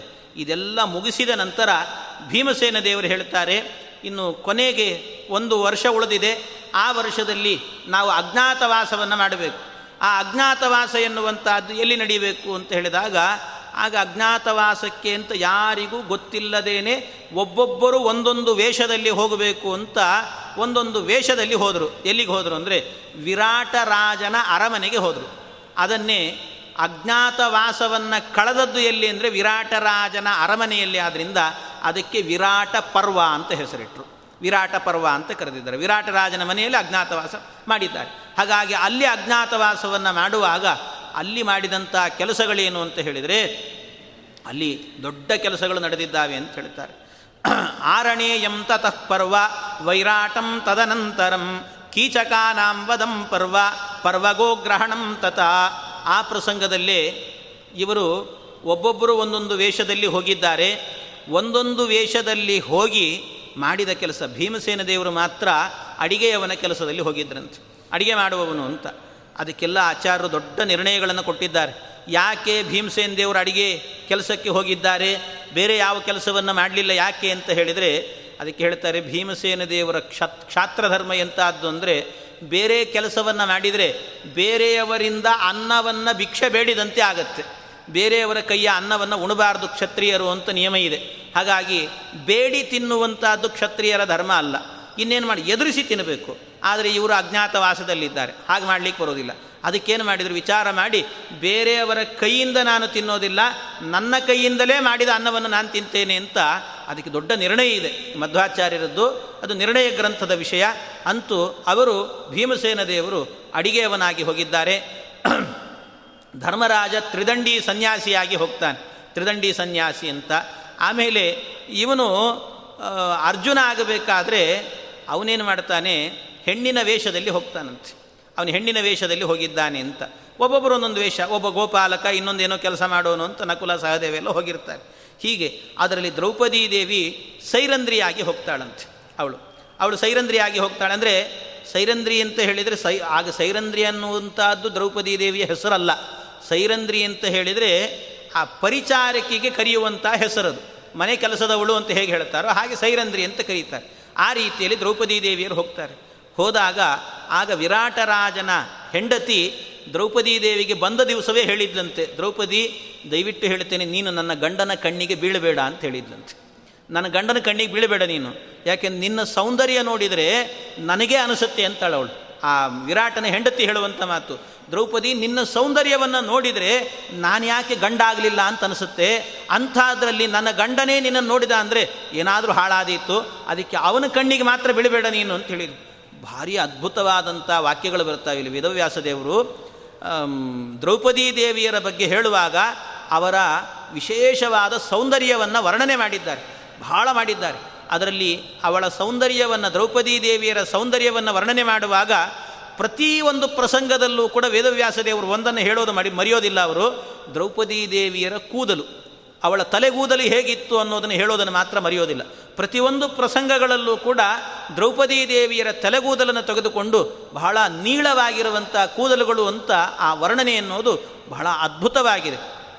ಅದೇ ಪ್ರಸಂಗದಲ್ಲಿ ಕೆಲವು ಮಾತುಗಳು ಬರ್ತವೆ ದ್ರೌಪದಿ, ನಿನ್ನ ಸೌಂದರ್ಯ ಎಂಥದ್ದು ಅಂದರೆ, ಅವು ಹೇಳುವಂಥ ಮಾತು ಎಂಥ ಸೌಂದರ್ಯ ನಿನ್ನದ್ದು ಅಂತ ಹೇಳಿದರೆ, ದ್ರೌಪದಿ ಅಕಸ್ಮಾತ್ ಏನಾದರೂ ಕೂಡ ಒಂದು ಸತ್ತ ಹೆಣವು ಕೂಡ ಬಿದ್ದಿತ್ತು ಅಂದರೆ ನಿನ್ನ ಮೈಯ ಸ್ಪರ್ಶ ಆದರೆ ಅದು ಎದ್ದು ಕೂತ್ಕೊಳ್ಳುತ್ತದೆ ಅಂತ ಹೇಳ್ತಾರೆ. ಅದು ಎದ್ದು ಕೂಡುತ್ತೆ. ಅಂಥ ಸೌಂದರ್ಯ ನಿನ್ನದ್ದು ಅಂತ ದ್ರೌಪದಿ ದೇವಿಯರ ಸೌಂದರ್ಯವನ್ನು ಅದ್ಭುತವಾಗಿ ವರ್ಣನೆ ಮಾಡಿರುವಂಥದ್ದು. ಅದು ವಿರಾಟ ಪರ್ವದಲ್ಲಿ ಬರುತ್ತೆ. ಅದರ ಜೊತೆಗೆ ಅದೇ ವಿರಾಟ ಪರ್ವದಲ್ಲಿ ಮತ್ತೊಬ್ಬ ಅಯೋಗ್ಯ ಬರ್ತಾನೆ ಕೀಚಕ ಅಂತ. ಆ ಕೀಚಕ ಇವನ ಅರಮನೆಯಲ್ಲೇ ಇರ್ತಾನವನು ವಿರಾಟನ ಅರಮನೆಯಲ್ಲೇ. ಅದರಿಂದ ಕೀಚಕ ಬಂದವನೇನು ಮಾಡ್ತಾನೆ? ಈ ದ್ರೌಪದಿ ದೇವಿಯರನ್ನು ನೋಡಿಬಿಡ್ತಾನೆ. ನೋಡಿದ ಕೂಡಲೇ ಅವಳ ಮೇಲೆ ಕಣ್ಣು ಹಾಕಿದ, ದುಷ್ಟ ಯೋಚನೆಗಳನ್ನು ಮಾಡಿದ, ಪರಮ ಹಿಂಸೆಗಳನ್ನು ಕೊಟ್ಟ ಅಂತೆ ಎಷ್ಟೋ ಹಿಂಸೆಗಳನ್ನು. ಒಂದು ಬಾರಿಯಂತೂ ಏನಾಯಿತು ಅಂದರೆ, ದ್ರೌಪದಿ ದೇವಿಯರು ಭೀಮಸೇನ್ ದೇವರು ಎದರಲ್ಲೇ ಇದ್ರಂತೆ. ಅವರು ಎದರಲ್ಲೇ ಇರಬೇಕಾದ್ರೆ ದ್ರೌಪದಿ ದೇವಿಯನ್ನು ಎಳೆದನಂತೆ ಇವನು. ಅವರು ಬರೋದಿಲ್ಲ ಅಂತ ತಿರಸ್ಕಾರವನ್ನು ಮಾಡಿದರೆ ಅವಳ ತಲೆಮುಡಿಗೆ ಕೈ ಹಾಕಿ ಕಾಲಲ್ಲಿ ಝಾಡಿಸಿ ಒದ್ದನಂತೆ ಒಂದು ಸರ್ತಿ. ಕಾಲಲ್ಲೇ ಒದ್ದನಂತೆ ದ್ರೌಪದಿ ದೇವಿಯರಿಗೆ. ಕಾಲಲ್ಲಿ ಒದ್ದರೆ ಅದನ್ನು ನೋಡಿದ ಕೂಡಲೇ ಭೀಮಸೇನ್ ದೇವರು ಪಕ್ಕದಲ್ಲೇನೆ ಒಂದು ದೊಡ್ಡ ತೆಂಗಿನ ಮರ ಇತ್ತಂತೆ. ಆ ಮರವನ್ನು ನೋಡ್ತಾ ಇದ್ದಾನಂತೆ. ಆ ಮರವನ್ನು ನೋಡ್ತಾನೆ ಒಂದು ಸರ್ತಿ ಮರವನ್ನು ನೋಡ್ತಾನೆ, ಒಮ್ಮೆ ಆ ಕೀಚಕನನ್ನು ನೋಡ್ತಾನೆ. ಮರ ನೋಡೋದು, ಕೀಚಕನ ನೋಡೋದು. ಹೀಗೆ ಪರಸ್ಪರ ಅದನ್ನು ಇದನ್ನು ನೋಡ್ತಾನೆ ಇದ್ದಾನಂತೆ. ಇಷ್ಟು ನೋಡ್ತಾ ಇರುವಾಗ ಅಂದರೆ ಇಷ್ಟು ಮಾಡಿದ ಅಂದ್ರೇ ಅದರ ಅರ್ಥ ಏನು ಅಂದರೆ ಇನ್ನು ಒಂದು ಇನ್ನೊಂದು ಸ್ಟೆಪ್ಪು ಅಂತ ಹೇಳಿದರೆ ಭೀಮಸೇನ ದೇವರದ್ದು ಮರವನ್ನೇ ಕಿತ್ತಿ ಅವನನ್ನು ಹೊಡಿತಾನೆ ಅಂತಲೇ ಅರ್ಥ. ಅಷ್ಟು ಮಾಡ್ತಾ ಇರುವಾಗ ಇನ್ನೂ ಕೆಲವು ದಿನ ಉಳಿದಿದೆ ಅಜ್ಞಾತವಾಸಕ್ಕೆ. ಅಷ್ಟರಲ್ಲಿ ಎಲ್ಲಿ ಭೀಮ ಅನರ್ಥ ಮಾಡಿಬಿಡ್ತಾನೋ ಅಂತ ಹೆದರಿಕೆಯಿಂದ ತ್ರಿದಂಡಿ ತ್ರಿದಂಡಿ ಸನ್ಯಾಸಿ ವೇಷದಲ್ಲಿದ್ದಂತಹ ಯುಧಿಷ್ಠಿರ ಬಂದು ಹೇಳ್ತಾನೆ, ಭೀಮ, ಅಲ್ಲೆಲ್ಲೋ ಯಾಕೋ ನೋಡ್ತೀಯಿ, ನೀನು ಒಲೆ ಕಟ್ಟಿಗೆ ಹಾಕಬೇಕು ಅಂತಾದರೆ ಈ ತೆಂಗಿನ ಮರ ನೋಡಬೇಡ, ಆ ಕಡೆ ಇನ್ನೊಂದು ಕಟ್ಟಿಗೆ ಇದೆ ನೋಡು, ಅದನ್ನು ನೋಡು ಅಂತ ಹೇಳಿದ್ನಂತೆ. ಇನ್ನೊಂದು ಕಟ್ಟಿಗೆ ಇದೆ, ಅಡಿಗೆ ಮಾಡಲಿಕ್ಕೆ ಅಂತಲೇ ಕಟ್ಟಿಗೆ ಇದೆ, ಅದನ್ನು ನೋಡು ಅಂತ ಹೇಳಿದೆ ಅಂದರೆ ಅದನ್ನು ನೋಡುವಾಗಲೇ ಕೀಚಕನಿಗೆ ಅರ್ಥ ಆಗ್ತಿತ್ತು, ಯಾರೋ ಇವನು ಅಂತ ಹೇಳ್ಬಿಟ್ಟು ಅರ್ಥ ಆಗ್ತಿತ್ತು. ಅದಕ್ಕೆ ಕೊನೆಗೆ ಅದನ್ನು ನೋಡಿಯೂ ಕೂಡ ಈ ಈ ಯುಧಿಷ್ಠಿರ ಹೇಳಿದ್ರಿಂದ ಸಮಾಧಾನವನ್ನು ಮಾಡಿಕೊಳ್ಳುತ್ತಾನೆ. ಅಷ್ಟು ಸಮಾಧಾನದಿಂದ ವರ್ತಿಸಿದ, ಆ ಸಮಾಧಾನದಿಂದ ವರ್ತಿಸಿದ ನಂತರ ಆಮೇಲೆ ಕಡೆಯಲ್ಲಾಗಬೇಕಾದ್ರೆ ಭೀಮಸೇನ ದೇವರು ಅವನನ್ನು ರಾತ್ರಿಗೆ ಬರಲಿಕ್ಕೆ ಹೇಳು ಅಂತ ನರ್ತನಾಗಾರಕ್ಕೆ ಬರಲಿಕ್ಕೆ ಹೇಳಿ ಆ ದ್ರೌಪದಿ ದೇವಿಯರಿಂದಲೇ ಹೇಳಿ ಕಳಿಸಿ, ಆ ನರ್ತನಾಗಾರದಲ್ಲಿ ಭೀಮಸೇನ ದೇವರೇ ಕೂತು ಅವನನ್ನು ಕೊಂದರು. ಹ್ಯಾಕ್ ಕೊಂದಿದ್ದಾರೆ ಅಂದರೆ ಅವನನ್ನು ಹೇಳ್ತಾರೆ, ಒಂದು ಮಾಂಸದ ಮುದ್ದೆ ಮಾಡಿಟ್ರಂತೆ ಅವನನ್ನು. ಮಾಂಸದ ಮುದ್ದೆ ಮಾಡಿಟ್ಬಿಟ್ಟಿದ್ದಾರೆ. ಎಷ್ಟು, ಯಾವ ರೀತಿ ಅಂದರೆ ಅವನ ಕೈ, ಕಾಲು ಎಲ್ಲವನ್ನೂ ಕೂಡ ಮುರಿದು ಹಾಕಿ ಅವನ ಗುದ ಪ್ರದೇಶದಲ್ಲಿ ತುರುಕಿದ್ರಂತೆ ಅವನನ್ನು. ಎಲ್ಲ ತುರುಕಿ ಒಂದು ಬಾಲ್ ಅಂತೆ ಮಾಡಿಬಿಟ್ಟಿದ್ರಂತೆ ಭೀಮಸೇನ ದೇವರು. ಒಂದು ಬಾಲ್ ಮಾಡಿ ಅದನ್ನು ಹೊರಗೆ ಹಾಕಿದ್ರು. ಅದಕ್ಕೆ ಉಪಕೀಚಕರು ಅಂತಿದ್ರು ಕೆಲವರೆಲ್ಲ. ಅವರೆಲ್ಲ ಏನು ಮಾಡಿದ್ರಂತೆ? ಇದು ಯಾವುದೋ ಬಾಲು ಅಂತ ಅದ್ರ ಜೊತೆಗೆ ಆಟ ಆಡ್ತಾ ಇದ್ರಂತೆ ಎಷ್ಟೋ ಜನ. ಆಟ ಆಡಿದ್ರೆ ಆಮೇಲೆ ಗೊತ್ತಾಯಿತು ಇವನು ಸತ್ತದ್ದು ಬೇರೆ ಯಾರಲ್ಲ, ನಮ್ಮ ಅಣ್ಣ ಅಂತ ಗೊತ್ತಾಗಿ ಎಲ್ಲರೂ ಕೂಡ ಆ ಕೀಚಕನಿಗೆ ಆ ಸತ್ತಿದ್ದಾನೆ ಅಂತ ಅವನಿಗೆ ಸಂಸ್ಕಾರ ಮಾಡಲಿಕ್ಕೆ ಹೋದರು ಅಂತ ಹೀಗೊಂದು ಪ್ರಸಂಗ ವಿರಾಟ ಪರ್ವದಲ್ಲಿ ಬರುವಂಥದ್ದು ಆಮೇಲೆ ಅದೆಲ್ಲ ಮುಗಿದ ನಂತರ ಕೊನೆಗೆ ಅಜ್ಞಾತವಾಸ ಮುಗಿಯುತ್ತೆ. ಅದು ಮುಗೀತು ಅನ್ನುವ ಕೀಚಕನನ್ನು ಕೊಂದಿದ್ದಾರೆ ಅಂತನ್ನೋ ವಿಚಾರ ಎಲ್ಲರಿಗೂ ಹಬ್ಬುತ್ತೆ. ಹಬ್ಬಿದ ಕೂಡಲೇ ದುರ್ಯೋಧನಾದಿಗಳಿಗೆ ಗೊತ್ತಾಯಿತು. ಆ ದುರ್ಯೋಧನಾದಿಗಳಿಗೆ ಗೊತ್ತಾದ ಕೂಡಲೇ ಇನ್ನೂ ಅಜ್ಞಾತವಾಸ ಮುಗುದಿಲ್ಲ. ಕೀಚಕನನ್ನೇ ಕೊಂದಿದ್ದಾರೆ ಅಂದರೆ ಅವನು ಸಾಮಾನ್ಯ ವ್ಯಕ್ತಿ ಅಲ್ಲ ಭೀಮನೇ ಇರಬೇಕು ಅಂತ ಅಲ್ಲಿಗೆ ಬರಬೇಕು.